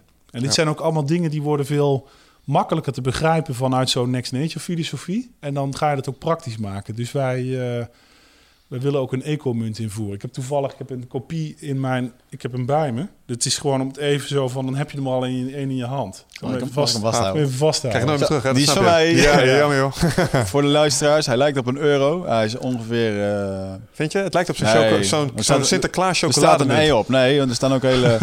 Het zou ook een of andere munt kunnen zijn die in een of andere Egyptische kelder gevonden Ja, wordt. dat is Ja, waar. Ja. ja, dat Dat is Indiana Jones ding die dan ergens op moet duwen. En dat Hoe heet dat weer? Een doubloen of zo? Wat je dan eh, Oh, dat zou ik uit schatkisten haalt. Maar Ja. dit, is, dit is een flinke munt. Ja, dit Wat, is expres, ehm, want uiteraard moet dit natuurlijk een digitale munt zijn. Oké. Alleen, eh, ja, hij is wel echt... eh, Je had hem ook echt in je broekzak trouwens. Ja, Nee, dat komt- ik, bij heb de- ik, ik heb hem deze week een keer eerder gebruikt. Hij brengt- hij werkt geluk Ik loop er nu mee rond. Maar Eigenlijk is het, dit is nu een medaille. Want waar, waar precies ligt, dat is ook een vraag, waar ligt de onderscheid tussen een munt en een medaille? Ik vind het interessante van een medaille is ook een soort munt die je aan iemand geeft. Maar het heeft ook een symbolische waarde. Mhm. En ik denk dat dit ook een geldeenheid zou kunnen worden... die ook een, niet alleen maar financieel, maar ook een symbolische waarde ja. heeft. Het moet ook een valuta worden. Ik kan er straks moet- ijsjes mee kopen. Ja, je moet er, je moet er echt de- dingen mee, mee kunnen kopen. Maar het, het, het is wel een soort crossover tussen de pure keiharde economie... en Mhm. ook het, het eh, ik vind dit leuk en dit heeft waarde. Even compleet eh, een beetje zeuren, hè? maar ik kan dus gewoon als eh, individu of als organisatie kan ik gewoon een valuta creëren. Dat werkt zo? Of loop je Ehm, daar nog tegen een paar kadertjes aan? eh? Daar loop je op een bepaald moment loop je daar tegen een paar kadertjes aan. Alleen nu is het op dit moment wel zo dat, eh, dat je daar eigenlijk nog redelijk... eh, ja, weet je, zodra...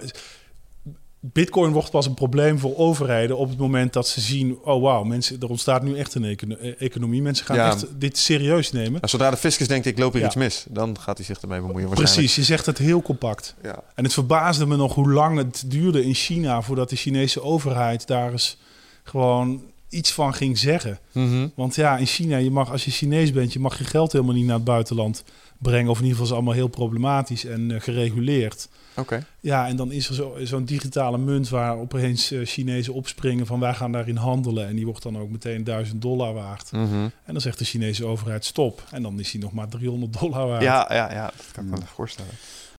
Hey eindbaas en luisteraar, dankjewel dat je zit te luisteren naar deze podcast. Ik onderbreek hem eventjes voor een hele belangrijke boodschap. Of misschien liever gezegd een uitnodiging.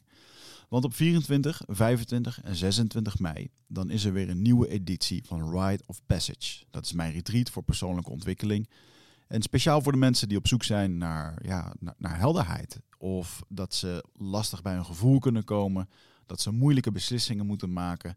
En dat ze zo ontzettend in hun hoofd zitten ja, dat ze er eigenlijk gewoon niet meer goed uitkomen. Of dat ze misschien al heel lang in een, ja, een soort van oud gevoel zitten.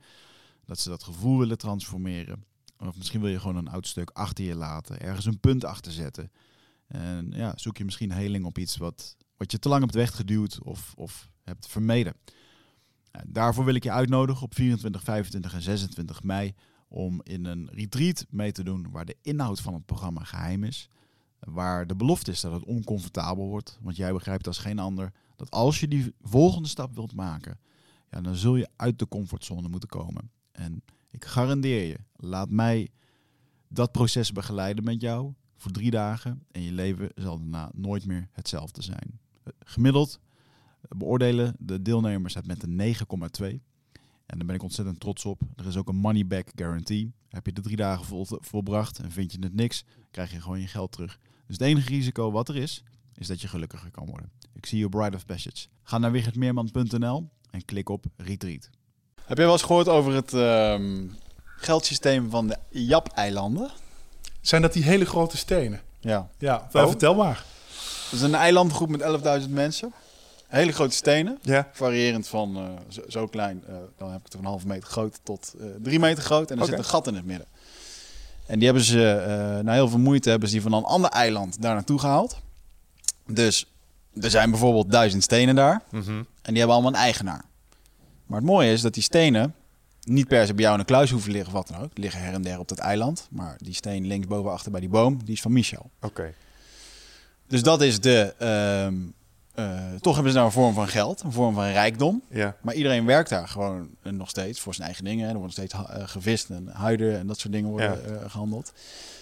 De waarde van geld heeft helemaal niet daar de waarde van wat wij doen, maar dat we er iets voor kopen. Daar is het gewoon eh, ook een statusding. Ja. Hè? Voor een- familieding. Van joh, wij hebben die steen, dat is van ons. En dat Ja, dus die steen daar bij die eik daar linksachter, die van drie meter, die is van Michel. True. En hoe helpt mij dit met brood kopen? Je zult nog steeds moeten werken om te overleven. Ja, oké. Dus dat is een hele bijzondere, maar een hele andere benadering van geld. Dat eh, het is, je kan een rijke familie zijn en een stukje staat. Het is heel erg statusgericht. Ja, En, Maar ze, worden ook, ze zijn ook wel klei- kleinere exemplaren worden dan wel uitgewisseld. oké. Ja. Dus dan is het Ik gewoon... kan het wel als een ruilmiddel gebruiken. Ja, je, kunt, Ja, je hebt dan kleinere die, die worden dan geruild. En de grotere die staat voor je deur van je huis. Ah, oké. Meer als een soort Ja, als een soort symboolbeeld. Ja, en er is zelfs een anekdote dat er één hele grote steen was. Die haalden ze van het ene eiland naar het eiland. En die is toen op de zeebodem komen te liggen. Dus Oh. die kan niemand zien. Maar hij is wel. Maar iedereen denkt dat hij er ligt. En die is van een bepaalde familie. En dat is goed genoeg. Dat is goed genoeg. Ja, en ook het stelen heeft dus ook geen nut. Want eh, die stenen, je kunt ze wel verzamelen en zo. Maar iedereen weet van wie die steen is. Eh, Ja. En op een ander eiland had dat geen waarde. Dus ja, het was echt een statusding. Maar dan kom je terug naar het primitieve van de mens, net de status. Dan ga je bijvoorbeeld terug naar ehm, heel veel Indianenstammen of eh, indigenous people. Die hebben allemaal van die rites of passage. Weet je wel, waar Mhm, een, een, ja. een jongen een man wordt.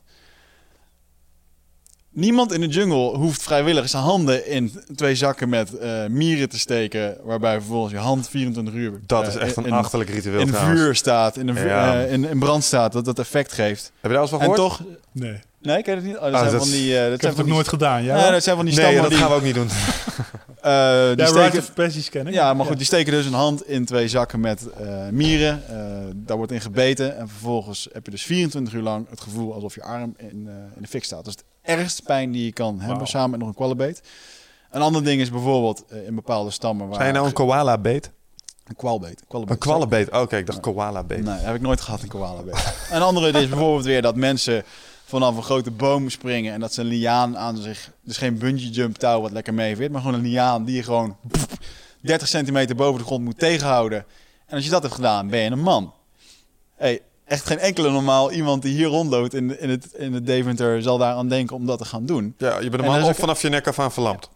Ja, Ja. en dat gebeurt dus ook wel. Ja. Maar eh, daar, om dan terug te gaan naar, die, naar dat geld en naar dat status. Wij hebben gewoon die status nodig om te Ja. kunnen zeggen van dat is van ons, dat heb ik gedaan. Ik ben een grote familie, ik ben een echte man, bla bla bla. En om een of andere reden is dat zo ontzettend belangrijk voor ons. Dat, ja, dat blijft ook in de toekomst nog meespelen. Dat weet ik wel zeker. Ego heet dat, denk ik. Ja. Is dat ego? Ja, misschien Ja, niet. het ligt eraan aan wie je het vraagt. Ik bedoel, als je het aan een psycholoog vraagt, dan is dat ego. En dat heeft iets te maken met je higher self en je ish en je ubrig, geloof ik, als ik het allemaal goed Mhm. herinner. Ga je weer even terug naar onze grote vriend eh, Mark van Vught, wat een evolutionair psycholoog is. Of Paul Smit, eh, die het ook eh, redelijk reduceert. Die zegt, er is geen vrije wil, het is allemaal seksuele selectie.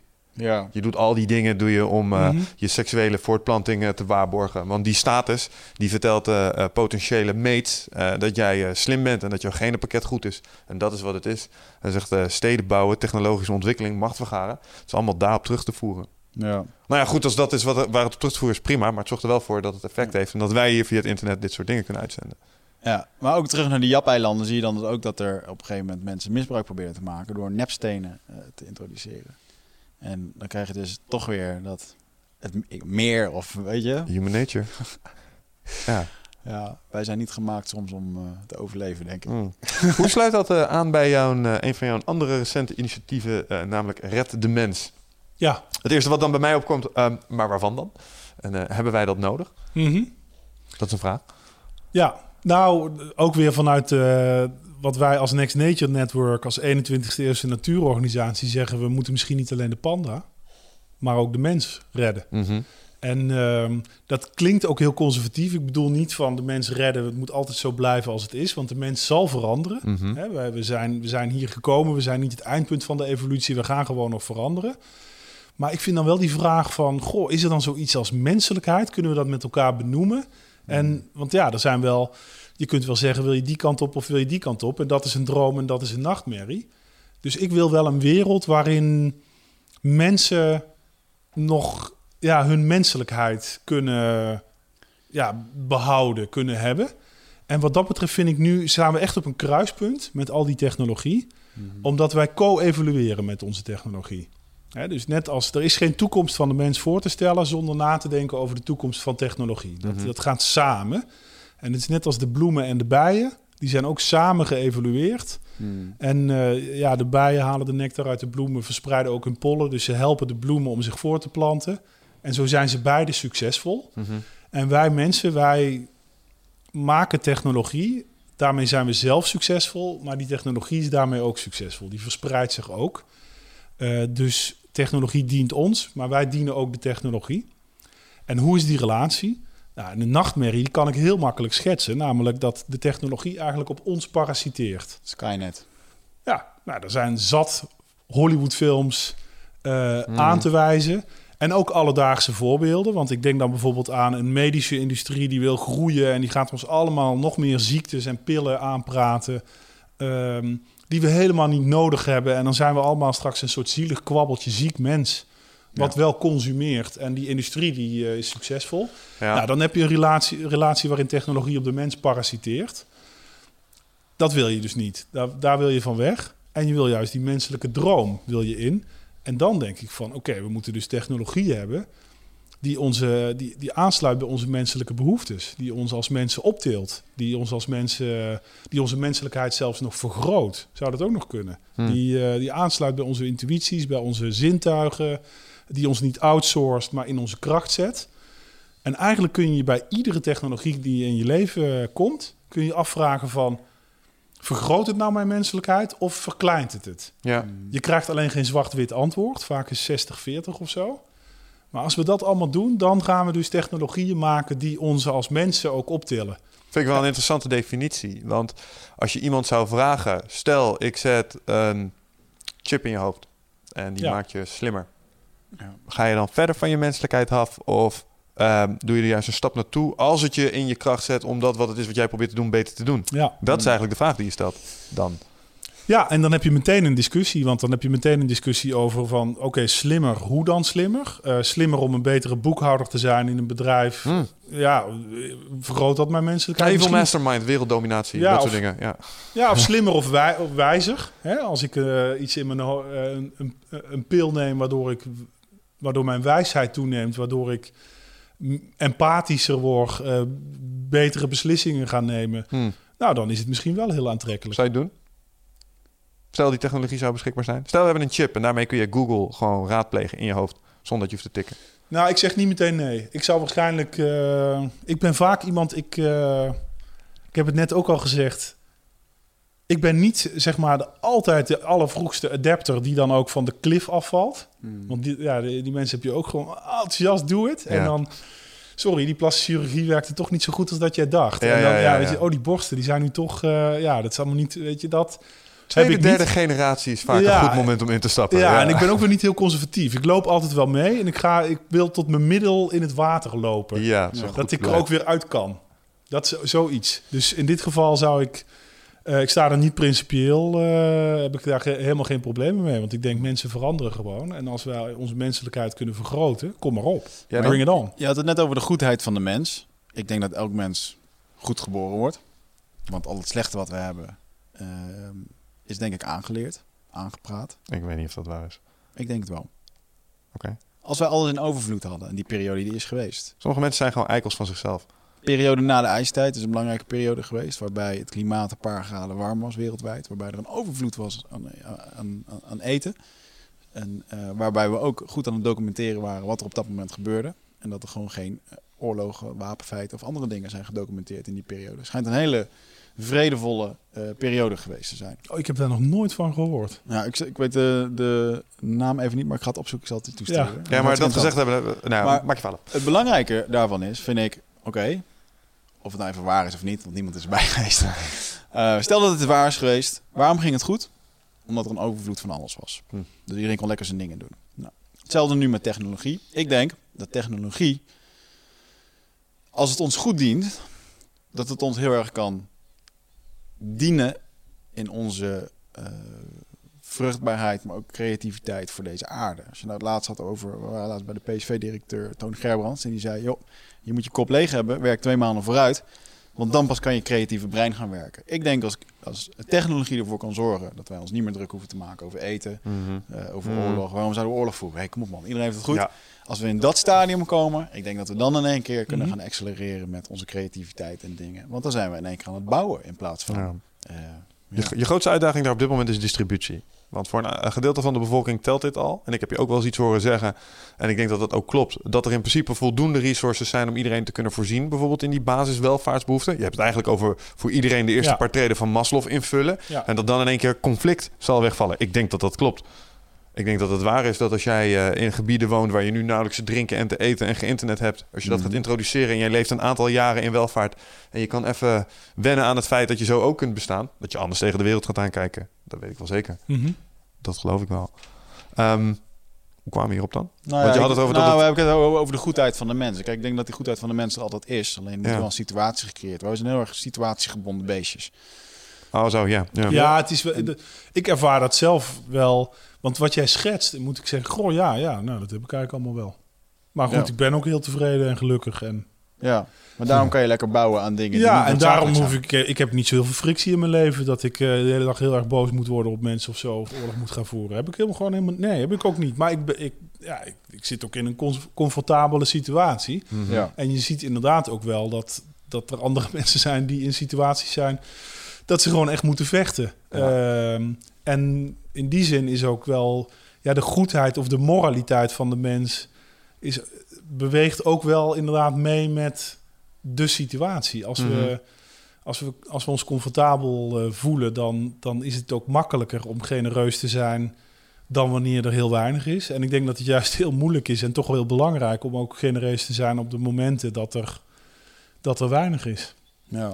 Ja, maar ik denk dat Wigert wel een punt heeft. En als je het nou hebt over de vier scenario's waar je het had, over Mhm. had, denk ik wel dat technologie ook als het gaat om bijvoorbeeld wereldvrede, om maar eens eventjes een, eh, een eenvoudig onderwerp te pakken. Ja, zullen we het even, Gewoon even proberen? tackelen. Ja. Ja, kan nog wel even. Ja. Nou, heel simpel. Overal internet aanleggen. Zorgen dat er overal stroom is. En zorgen dat iedereen zijn 2500 calorieën eh, binnenkrijgt. Alleen, dat is iets makkelijker gezegd dan gedaan. Want dan moet je allerlei regionale krachtvelden en machtsdynamieken en dat soort dingen moet je door. Maar uiteindelijk geloof ik wel dat technologie daar ons in gaat helpen om daar stappen in te maken.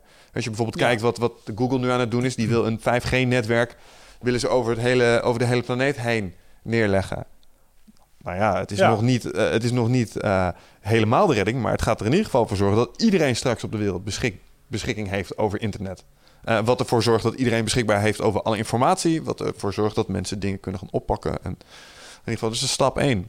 En dat kan door technologie. Dus ik denk wel dat het uiteindelijk over de hele wereldlinie heen ervoor gaat zorgen dat er nou ja, minder conflicten komen. Hoewel het misschien in eerste instantie zorgt voor meer conflicten. Kijk naar de Arabische lente bijvoorbeeld. Is mede Mhm. ontstaan door internet en het viral gaan van. Ja, precies. En ik, ik, ik, ik ga voor een heel stuk ook met je mee, omdat eh, ehm, nou, ik denk dat je daar gewoon gelijk in hebt. Alleen als ik dan hoor dat er meer mensen zijn op de wereld met toegang tot een mobiele telefoon dan toegang tot schoon water, Ja, dan zijn een daar ook nog wel een paar dingen eh, te fixen die we ook vooral niet moeten, ja, niet moeten vergeten. Nee, maar, maar waar technologie bijvoorbeeld ook wel weer in kan helpen. Want Ja. als het gaat om schoon drinkwater, dat is misschien wel een hele grote frustratie dan. Maar ik heb begrepen dat je met een, eh, een investering van, ik geloof, een Wil je nog Ja, thee lekker thee. Wil je nog drinkwater? drinkwater graag. Ja, Met een hele kleine investering met nanotechnologie kun je een rietje maken. Waarmee Ja. je eigenlijk feitelijk uit elke plomp op deze planeet, misschien een paar in Tsjernobyl niet, eh, water uit kunt halen. ja dus dat, dit soort ontwikkelingen die zijn natuurlijk ook helemaal geweldig. En het is, het is nu al zo. Hè? We, we- ja, we leven langer dan ooit. We zijn gezonder dan ooit. Dus technologie brengt ons zoveel. Mhm.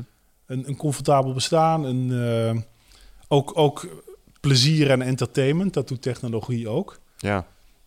Ja, het bevordert in dat opzicht af en toe ook wel de hedonistische kant in de mens natuurlijk.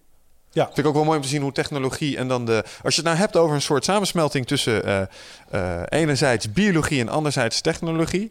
eh, dan vind ik het internet natuurlijk ook wel ehm, een heel mooi pakkend voorbeeld. Want we doen natuurlijk allerlei hele mooie dingen mee. En we wisselen allerlei medische informatie mee uit. En onze hele digitale financiële wereld zit op het internet. Maar, ik zeg wel eens voor de grap, het internet is echt niet groot geworden... omdat je online de beurskoersen kon bekijken of het weer kon zien. Dat Ja. komt ook omdat er een hele andere industrie Ja. heeft gekozen om gewoon op internet te gaan zitten.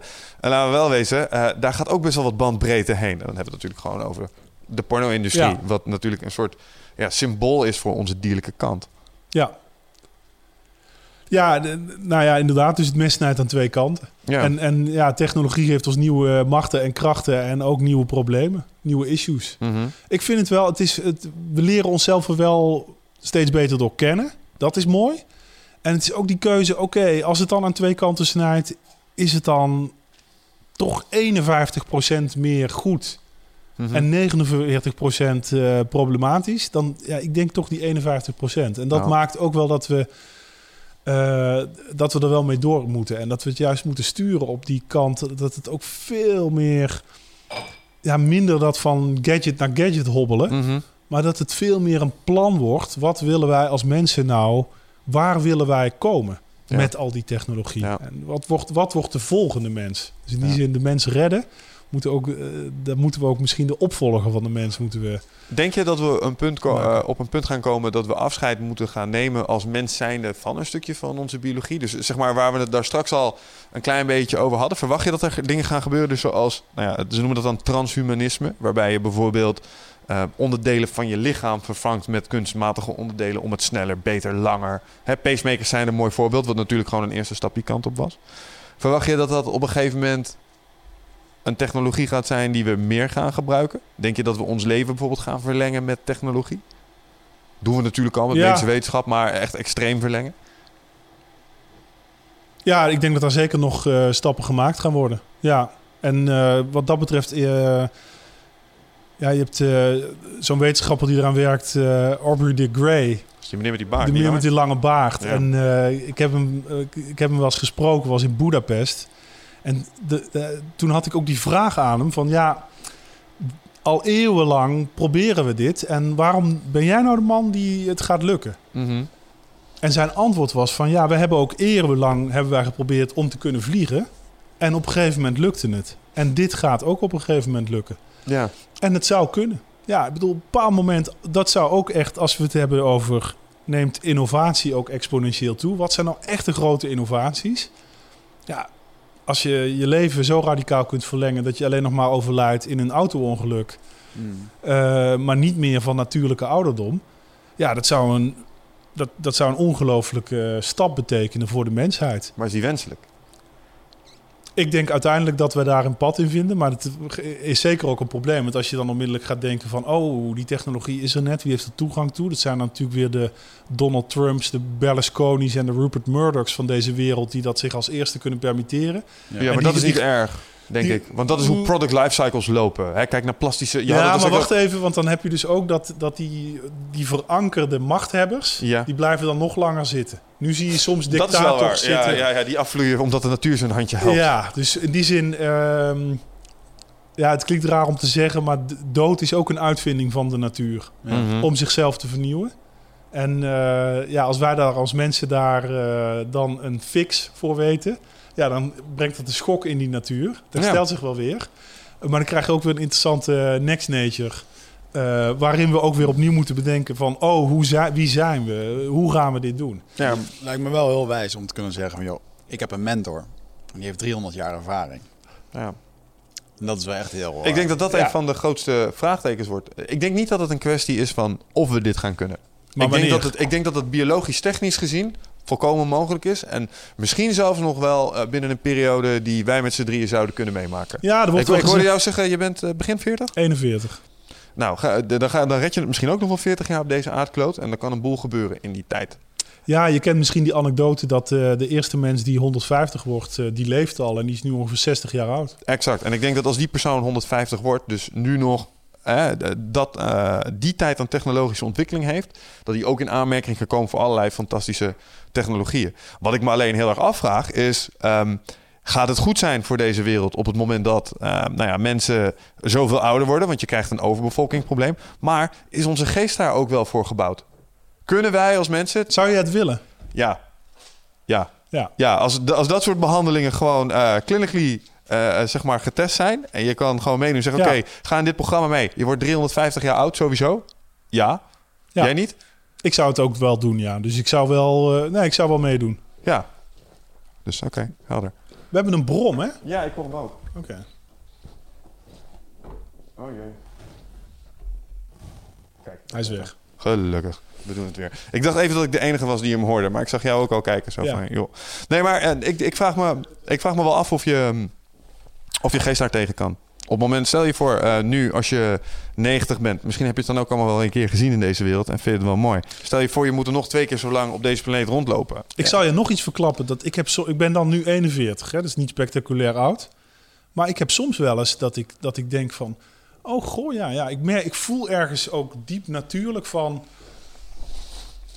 Voor een holbewoner ben ik eigenlijk best oud. Oh, oké, zo. En ja, dus dat... eh, ik denk dat dat dan nog extreem veel erger wordt. Ik weet niet gevoel. of het je helpt in je eigen beeld, maar wij eh, komen uit de vechtsport en dan heb je kampioenen rondlopen en die waren op een 45ste trokken ze nog het wereldkampioenschap naar zich toe. Dus en dat op zich je hebt nog tijd zat om in fysieke zin Nee, eh, volgens mij wel behoorlijk te kunnen pieken. Maar Nee, precies. Ik- Oké, goed. Nou, dat is fijn om te horen.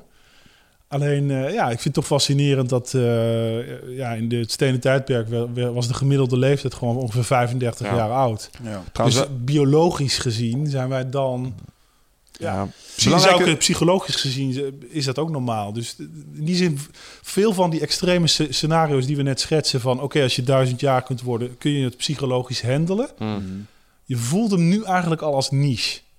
Alleen nu is het nog een niche en straks wordt het dan ja, echt heel urgent van... Ja. Ja. we vinden we dit echt nog leuk. Voorwaarde is trouwens wel dat je, eh, dat je er fit bij bent. Hè? Want je zegt, zou je het willen? Eh, dan ga ik er wel vanuit dat ze eh, ook daadwerkelijk in staat zijn... om een aantal van de dingen waar ze nu mee bezig zijn... bijvoorbeeld ze zijn bezig om muizen van vier... maken ze fysiek weer twee. Ja, dat is interessant. Als je 70 bent en je kan weer 35 worden gemaakt... en je kan die biologische staat vasthouden... wat met stamcelonderzoek eh, theoretisch gezien allemaal moet kunnen... dan zou ik het willen. Maar ik zou niet een wrak van 300 jaar oud willen zijn... of dat je alleen nog een, een hoofd bent op... Snap je? Dat, dat is dan wel een voorwaarde. Maar Hoe kijk je eigenlijk naar het ontstaan van het alles? Want als we, ehm, als je kijkt naar eh, wij als mens, we bestaan uit vlees, botten. Ja. Ga je nog een stapje verder, dan wordt het organen, weefsel, gaat naar cellen, atomen, neuronen. Uiteindelijk kom je tot vibraties, dingetjes. Kunnen niemand tastbaar maken Atomen, wat het is. moleculen. Atomen. Ja. Snaren. Ja, en ergens in dat alles, ik geloof dat de basis van alles wat hier op de wereld is, is fotosynthese, is licht.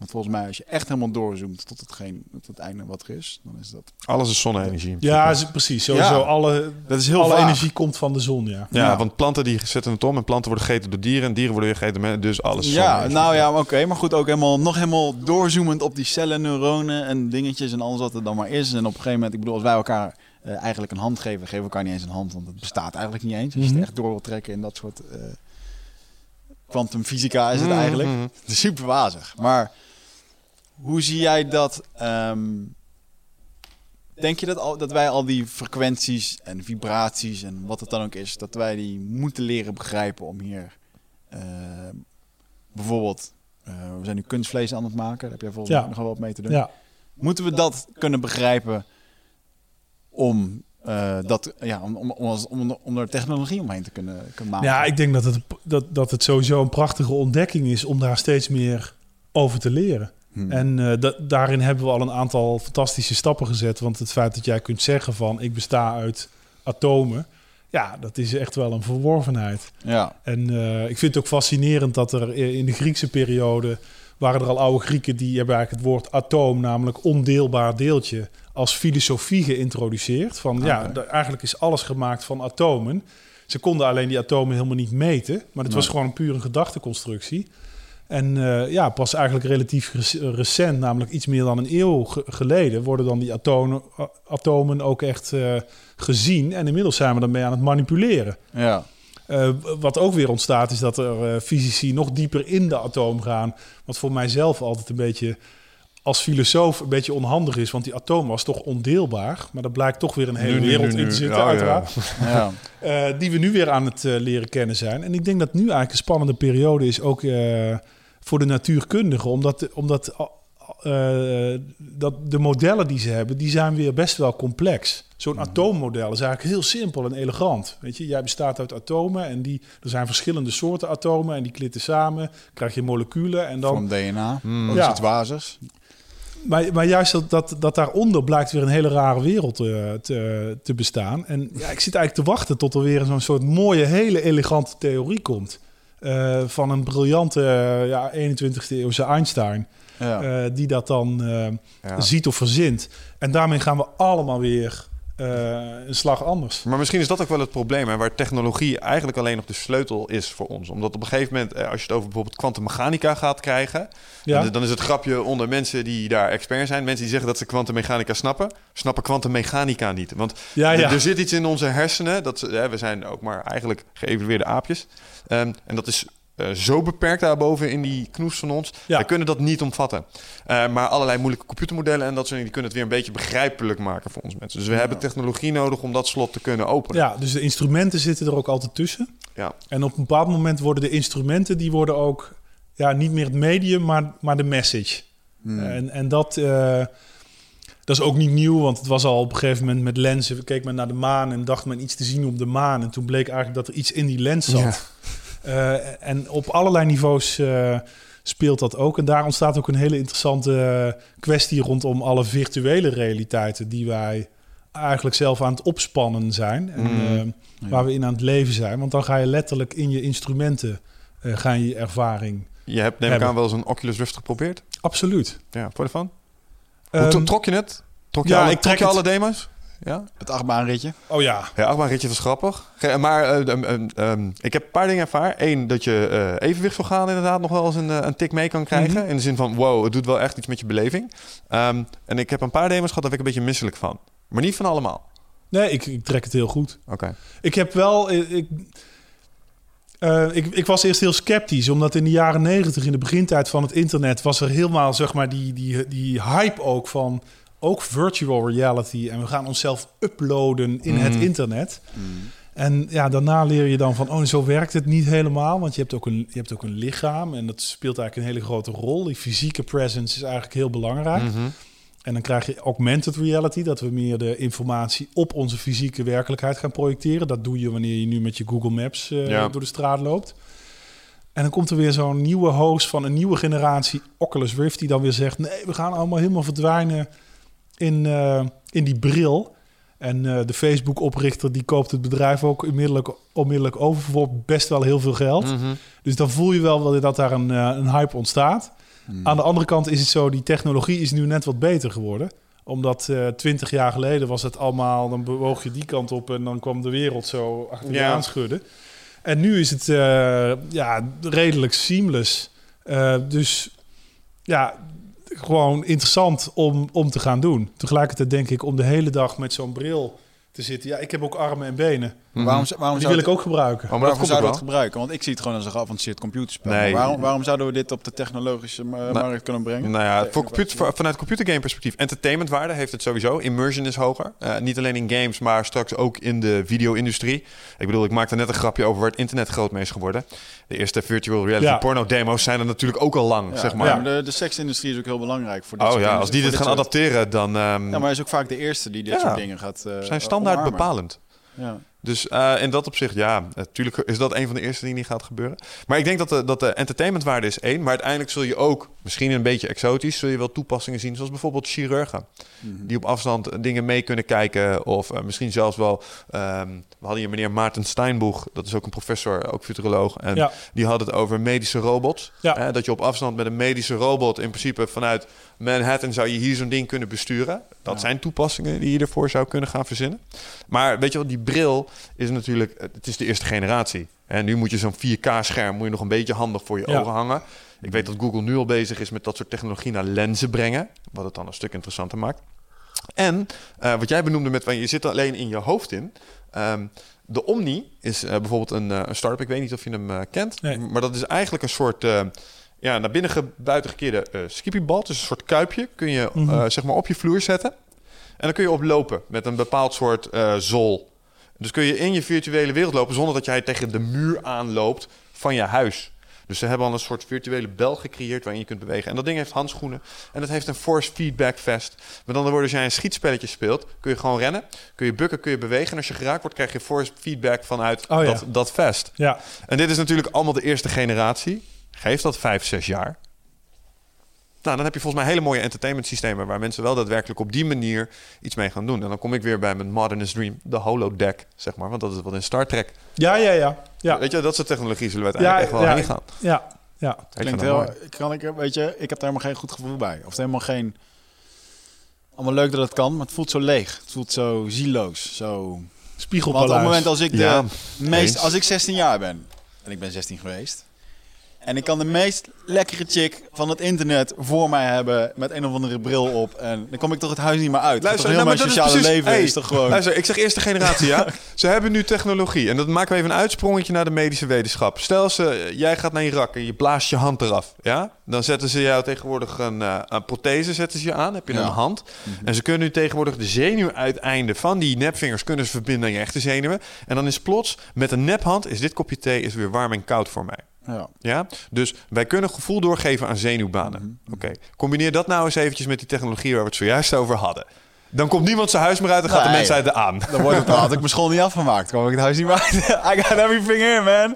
Wat moet je nog doen dan? Ja. Ja. wordt alleen maar dozen pizza bestellen en... eh, ja. Dus daar, daar zie ik dan ook wel weer een essentieel risico ontstaan als het gaat eh, om technologie eh, en dergelijke innovatie. Ja. Sociale beperking. Ja, dat gaat een aantal mensen gaat er echt wel voor zorgen dat ze hem drie weken later uitgedroogd in zijn huis vinden. Hij gewoon dood is.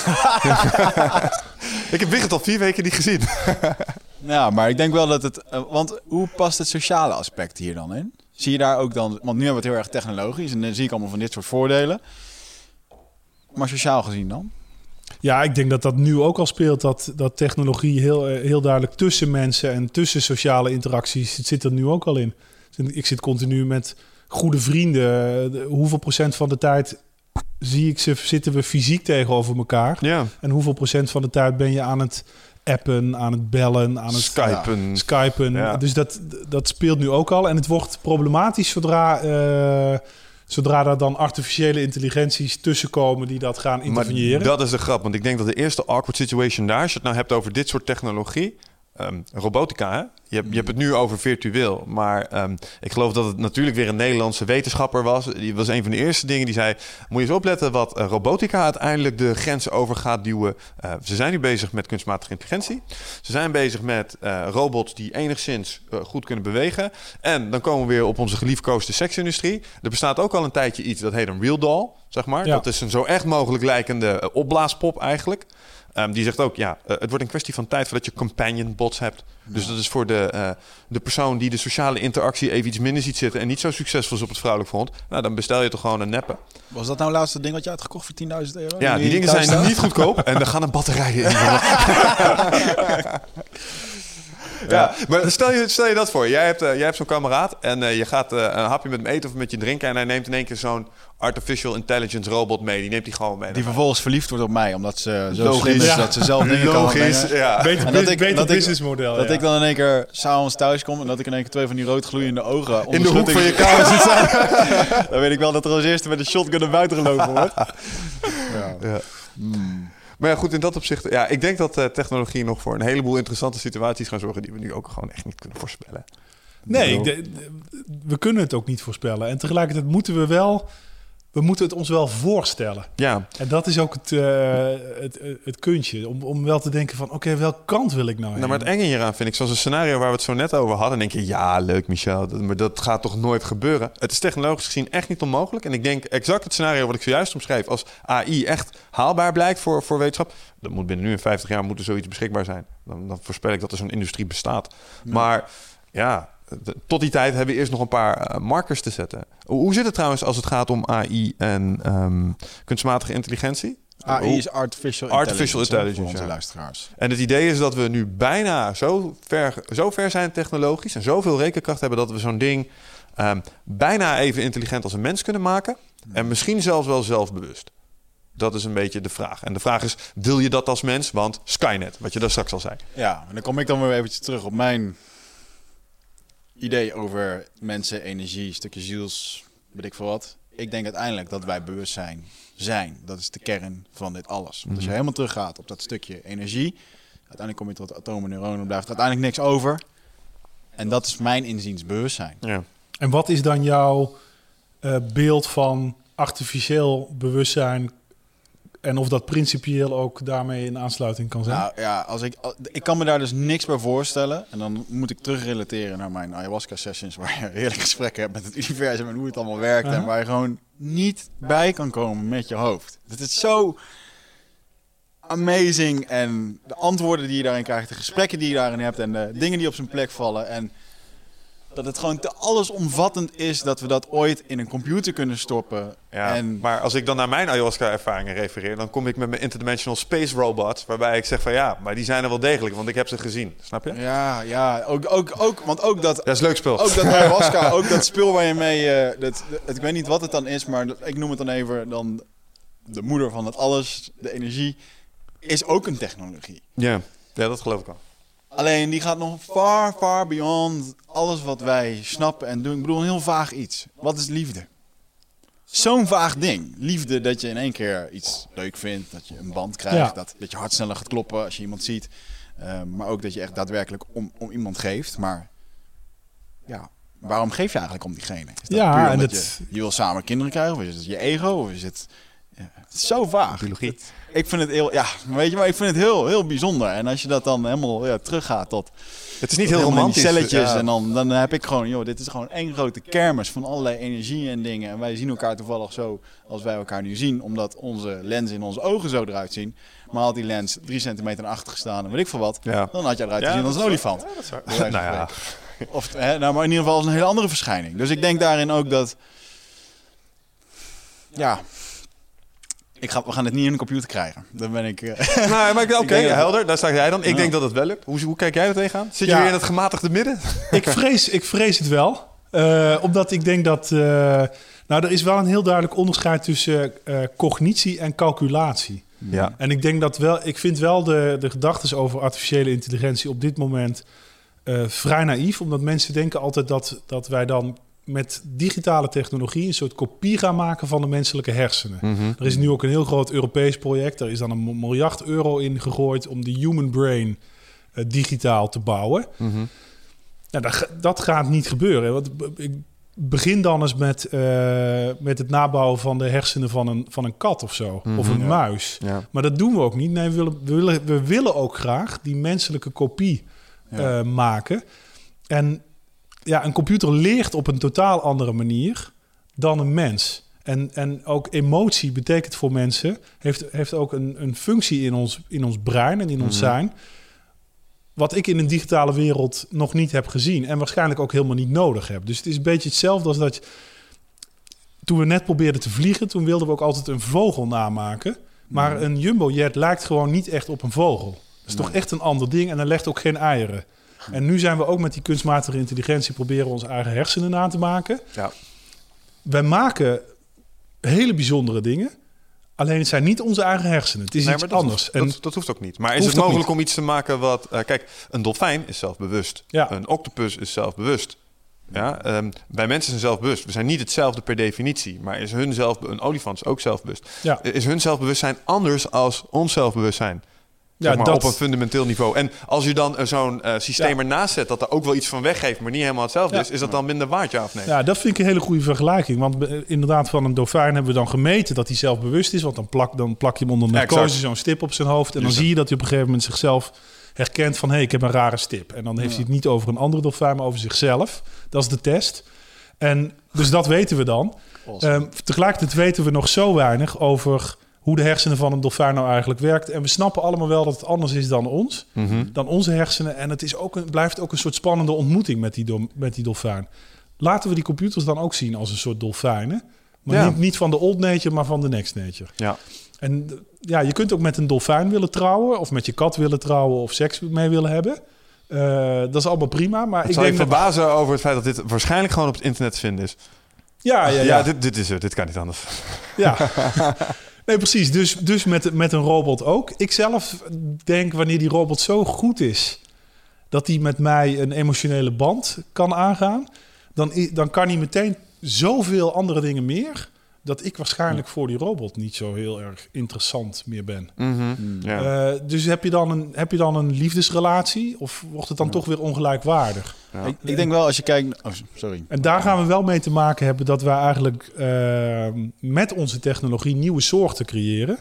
Waar we ook mee moeten gaan samenleven. Ja. En op een dag komen we er ook achter dat wij zelf misschien niet eens meer de dominante soort op aarde zijn. Nou, dat, dat is dan nog wel een interessante waar ik nog wel even je gedachten eh, over wil horen. Ehm, een, een mindfuck die ik recentelijk nog wel eens heb gehoord, waarvan ik denk van ja, wauw, dat noemen ze dan, ehm, hoe heet het ook alweer? Ehm, ja, het, het rupsparadigma. Eh, wij, zijn de, eh, wij zijn de caterpillar. die uiteindelijk een nieuwe levensvorm eh, zeg Mhm. maar, moeten creëren. Eentje van puur technologie of virtueel of machinaal of robots meets AI of iets dergelijks. Want dat wij een soort tussenvorm zijn. Stand-up comedian George Carlin heeft daar een heel leuk grapje over. Moet natuurlijk wel helemaal geen mensen. Moet natuurlijk wel plastic. Wist niet hoe ze het moet maken. Mensen wel. Dus Ja. heeft ze mensen gemaakt. Nu heeft het plastic. Nu zijn Ja. mensen niet meer nodig. Snap je? Dat, dat, dat is het geintje. Ja. Ehm, geloof, geloof jij dat echt dat wij, eh, zeg maar, een nieuw soort entiteit gaan maken met technologie die een eigen so- soort van bestaansrecht krijgt zonder ons mens? Die we ook moeten waarderen als zijnde een uniek iets, zeg maar, echt een nieuwe soort? Ehm, ja, en ik denk dat we dat al doen. Dus ik denk dat dat ook het hele verhaal is van de next nature. Dat natuur is niet een statisch iets, maar een dynamisch iets. Het verandert. Wij mensen zijn er gekomen. Wij, ja, wij, wij stuwen het vooruit als een, als een soort katalysator. Mm.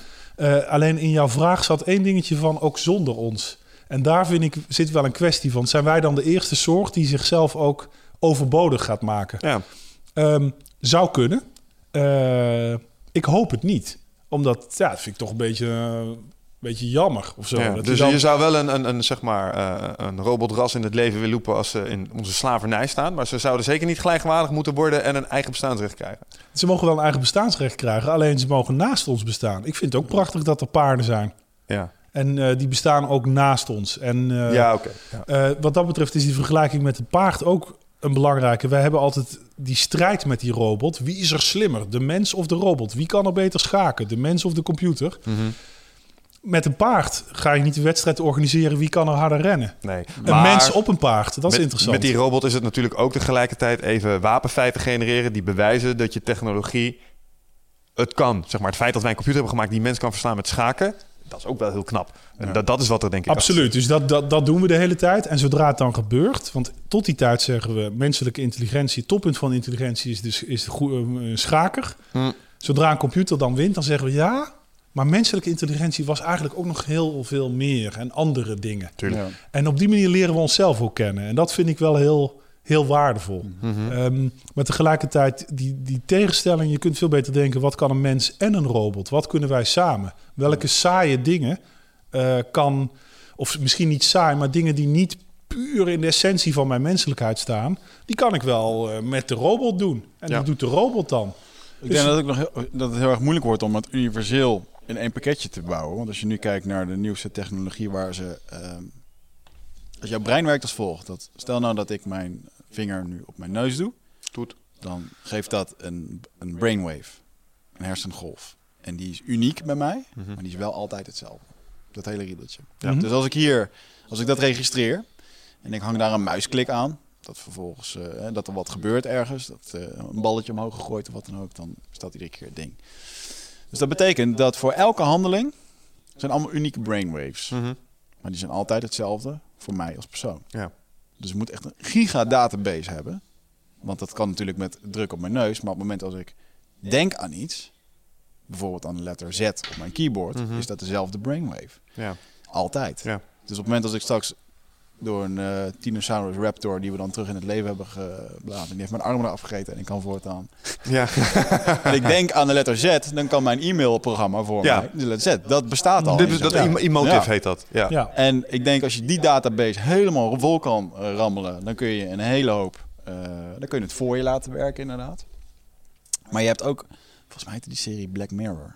Ja. Zeg ik het goed? Zeg ik goed? ja, daar heb je wel eens over verteld, ja. Een Britse serie die eh, technologie neerzet in een bepaald beeld over hoe het in de toekomst ja, Ja. in één keer bij ons eh, eh, plaats zou kunnen vinden. En een daarvan is bijvoorbeeld eh, van stelletjes, eh, waarbij, je, waarbij alle, alle beelden worden opgeslagen en die terug te zijn, terug op commando terug eh, te kijken zijn. je op was aan het eten met collega's, toch? Laat maar Ja, even zien en, dan. en dit ging inderdaad over een man die dan in één keer jaloers wordt op zijn vriendin en teruggaat naar een dineetje van een x aantal jaar terug met die ene en dan haalt, en dan haalt hij ook die beelden en dan merkt hij op een gegeven moment, hé, maar die beelden die zijn verwijderd en dan gaat hij toch weer helemaal terug en weet ik het allemaal en uiteindelijk je wil niet in elkaars brein zitten vroeten en kijken Tuurlijk. en doen en want dan wordt het weer een ego ding. Dan werkt het niet voor je, gaat het tegen je werken omdat je het niet kan handelen eigenlijk.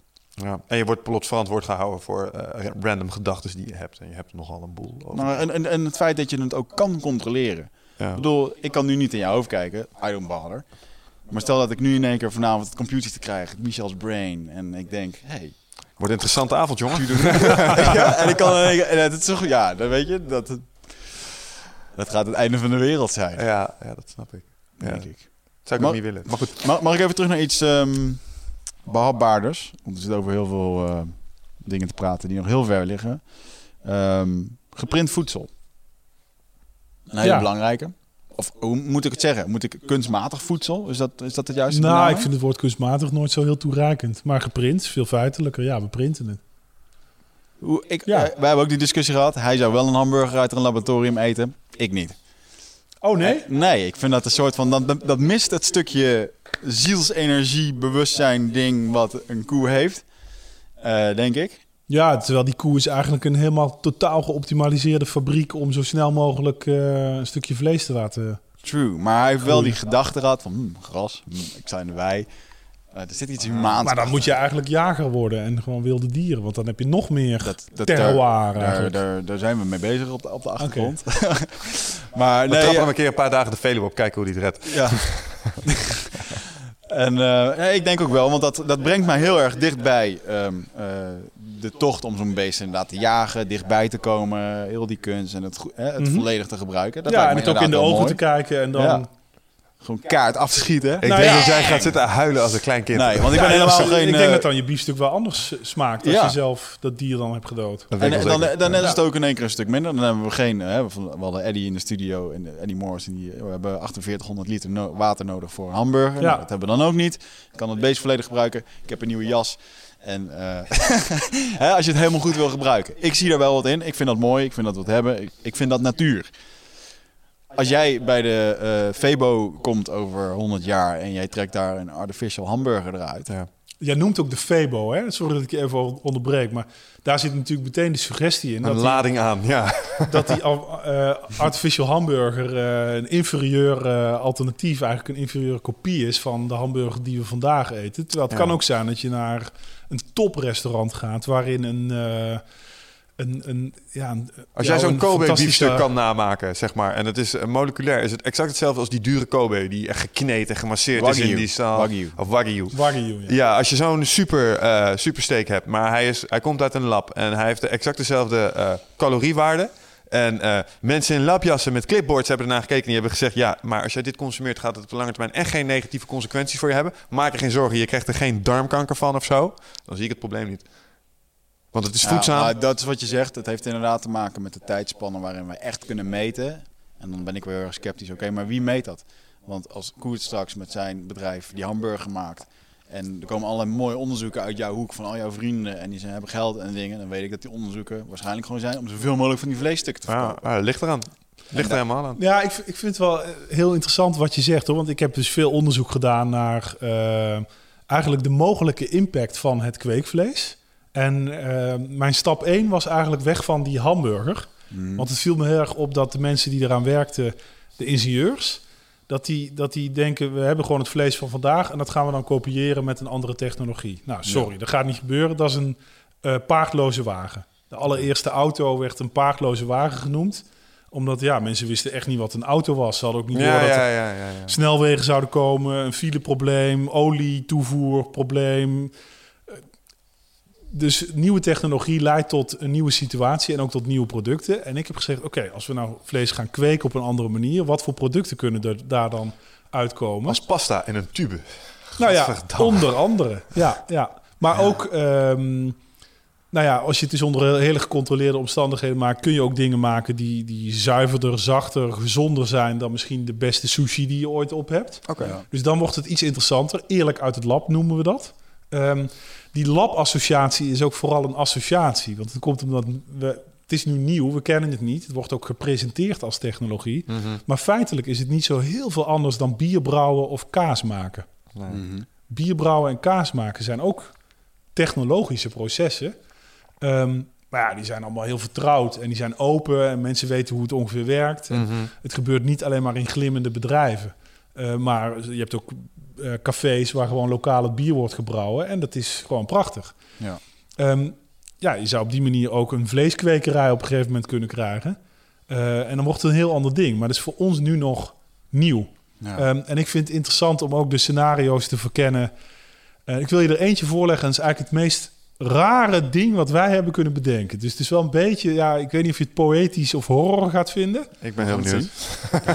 Namelijk als je vlees gaat kweken, eh, dan doe je dat met cellen van een koe. Maar je kunt het ook doen met menselijke cellen. Mhm. Dus een van onze gerechten is eh, dat eh, iemand in drie maanden tijd groeien een medaillon van vlees op je eigen lichaam, van je eigen lichaam. Mhm. Dus het is, en dat kan ik dan oogsten na drie maanden tijd. Mhm. En dan kan ik dat in een heel poëtisch diner met mijn geliefde, kan ik mijn lichaam aanbieden aan mijn geliefde. Ja, ik ben wel eens bij een Indianenstam geweest waar ze een cannibalisme deden. En daar zag ik scheve ogen, korte vingers. Wat echt duidelijk ook eh terugdeinst in de DNA-structuren van cannibalisme. Dat dat heel erg je eigen DNA aantast. Ja. Het Dus enige om- bezwaar wat ik inderdaad daartegen heb... is dat het gewoon genetisch niet oké voor is om mensvlees te eten. Het is niet goed om je eigen soort te eten. Nee, oké, ja. Dat is een probleem. Maar voor Ja. de verdere rest, ik snap wat je zegt. Ik vind het wel gruesome. Dus wat Ja. je dan zegt is, dan ga je lekker uit eten met je vriendin. En dan zeg je, nou schatje, hier heb je een stukje... Hier heb je mijn hart. Ja. Een deel van mijn hart. Ja, ik wou bijna zeggen, wil je een beetje vlees Ja, van ik- mij in je mond? Maar dat is zo fout. Nee, ja, nee, het is allemaal heel fout. Ja, ik vind het grappig om dat dan te verkennen. Ook omdat ik zo van, ja, moet dit nou? Hmm. Maar er zijn van die hele oude menselijke primitieve eh, rituelen zoals cannibalisme... die dan ja, eigenlijk helemaal weggedrukt zijn...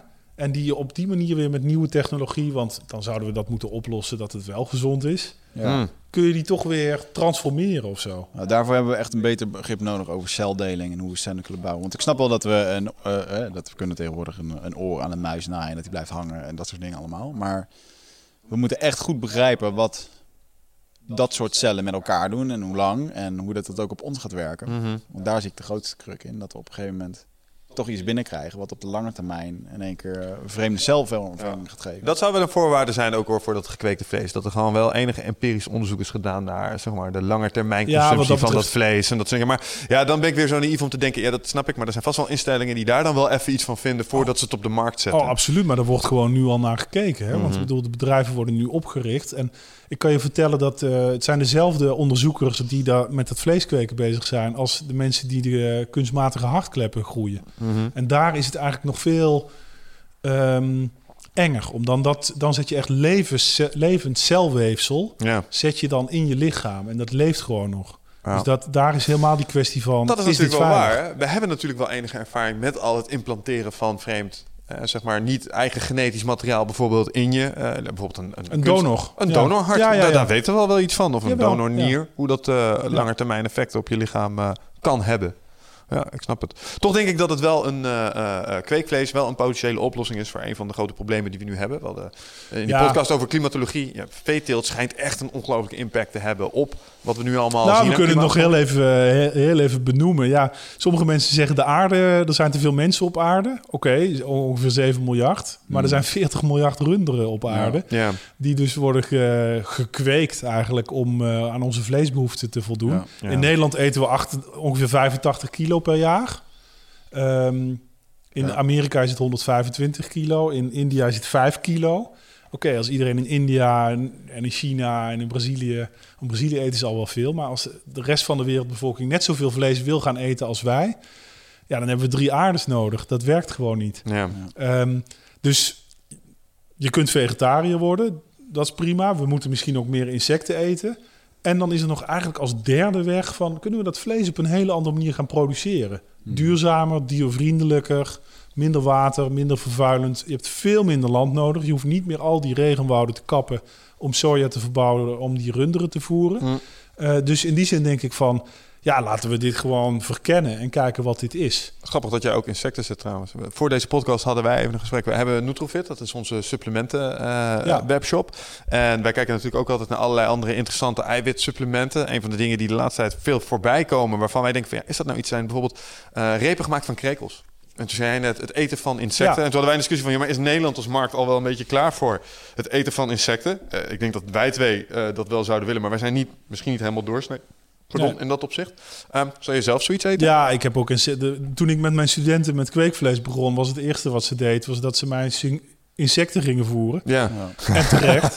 en eh, ja, nee, absoluut. Ik, ja, ik eet ook garnalen. Ik, eet ook, eh, ik, Ja, eet, ik snap heb geen enkel probleem met eh, het eten Nee. van insecten. En zeker als je krekels hebt, want wij hebben er eerder ingekeken. Ik heb toevallig wel met de man gekeken waarin waar wij producten mee maken. Die zei dat krekels, het is gewoon niet geaccepteerd in Nederland. Dus daarom zal het waarschijnlijk nooit een massaproduct worden. Nog niet. Eh, maar je hebt dus ook gewoon krekelmeel. Dus een Ja. krekelfarm. En op een gegeven moment, joh, Ja. je hebt niet eens het idee dat, Nee. het, dat het een krekel is. Nee, wat Het er allemaal in die, poeder. in die koek zit, dat eh, weet je ook Ja. niet. Nee. En het smaakt gewoon nog goed ook. Houden zo, denk ik. Ja, nou ja, ik denk wel. Er is natuurlijk heel veel voedingsindustrie die een beetje mensen eh, ja, om de tuin leidt. Ja. Hè? En eh, ik vind wat dat betreft de, de technologen die daarmee bezig zijn, die moeten echt veel meer praten met gewoon echt goede chef-koks. Mhm. En dat dat samenbrengt. Want nu heb je een wereld van chef-koks die, die willen allemaal naar eerlijke producten en naar, eh, naar natuurlijke dingen. En het is ook een beetje een upper middle class ding, want het is allemaal ook duurder. Mhm. En een beetje terug naar gro- grootmoeders tijd en dan met handmatig. Ja, je moet het wel kunnen betalen. Ja. En je hebt die ingenieurs die alle diepvriesmaaltijden eh, bij de grote bedrijven die dat maken en die het vlees gaan kweken. En die mensen moeten echt veel meer met elkaar gaan praten en Ja. dan ook die tussenweg vinden. Ja. Geloof ik. Interessant. Wauw. En dan ga je ook niet technologisch voedsel maken wat een soort probleemoplosser is of een inferieure kopie, maar dan ga je gewoon denken: oh, wacht even, de mens heeft ooit wijn uitgevonden. Ja. We hebben ooit interessante eh, ontdekkingen gedaan met kaas. Mhm. What's next? Is weet een? Wat kun je nog meer ervaren? ja, Ja, precies. Dan ga je dingen proeven die je gewoon nog nooit hebt geproefd. Daar zit ik wel op te wachten. Mm. Ja. Ik heb nog een recept. Want oké, die, eh, die, dat, dat cannibalistische ding, dat was dan niet voor jou. Maar er is er ook nog één waarvan ik denk, ja, lijkt me te gek. Dat is gewoon een worstje. Mhm. En die is gemaakt van cellen, van een varkentje. Maar goed, het varkentje is dus niet geslacht. Mhm. Eh, dus je kunt dat worstje kun je dan aan je kind geven. En eh, de volgende dag kun je naar de kinderboerderij. En dan kun je zeggen, kijk, hier loopt het varkentje... waar jij Waar gisteren het worstje van Ja. hebt gegeten. Helemaal top. Mag je Ah, hem wat wel, eten ja. geven? Ja, er zijn ook reptielen. Als je een, eh, een, octopu- een octopus ook, die, eh, als hij zijn arm verliest, groeit hij toch wel aan. Oh ja. Als we zoiets kunnen creëren. Ja, maar ik geloof niet dat het goed voorstelt dat we het pootje van het eh, varkentje afsnijden, dan op drie pootjes verder laten lopen en dan de volgende dag. Nee, maar dan we creëren we gewoon een vijfde been. Oh ja, dat kan natuurlijk pootje.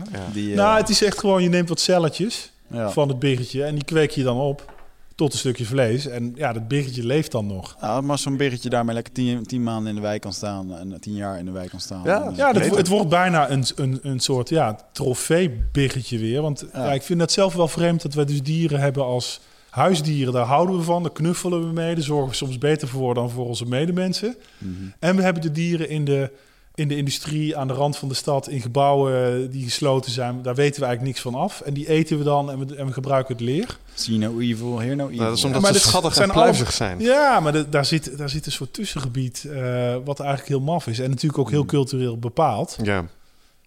Maar dan, ja, dan denk ik, Maar doe, dat is onze- doe mij maar dit. Dat is onze afstand die we met de natuur hebben gecreëerd, denk ik. Want in andere culturen, daar is dat niet aan de orde. Dan maakt het niet uit of het een slang is, of een krokodil. Of een hond. Of een jaguar, of wat dan ook. Nee, dat klopt. Dat is, eh, dat is absoluut waar. Ik heb, eh, ben je wel eens in China op een markt geweest? Want, Mijn eh, ex-vriendinnetje ging eh, regelmatig naar China en daar hoorde ik de verhalen inderdaad. Waar je complete Ja. dierentuinen kan kopen. ja, dat is gewoon heel transparant. Ja. Ja. Dan zie je wel... Ja, je, je ziet dan wat er aan de hand is. En ja, hier is het zo abstract gemaakt dat ik kipblokjes waarvan ik denk, wat is dit voor een dier? Dat, eh, Ja. Het zou nog wel eens kunnen dat mensen daar op een bepaald me- moment op gaan terugkijken van wat was dat eigenlijk een rare tijd. Ja. En, Ja. en je kunt terug, terugverlangen naar de tijd dat je zelf ging jagen en je eigen dier ging slachten.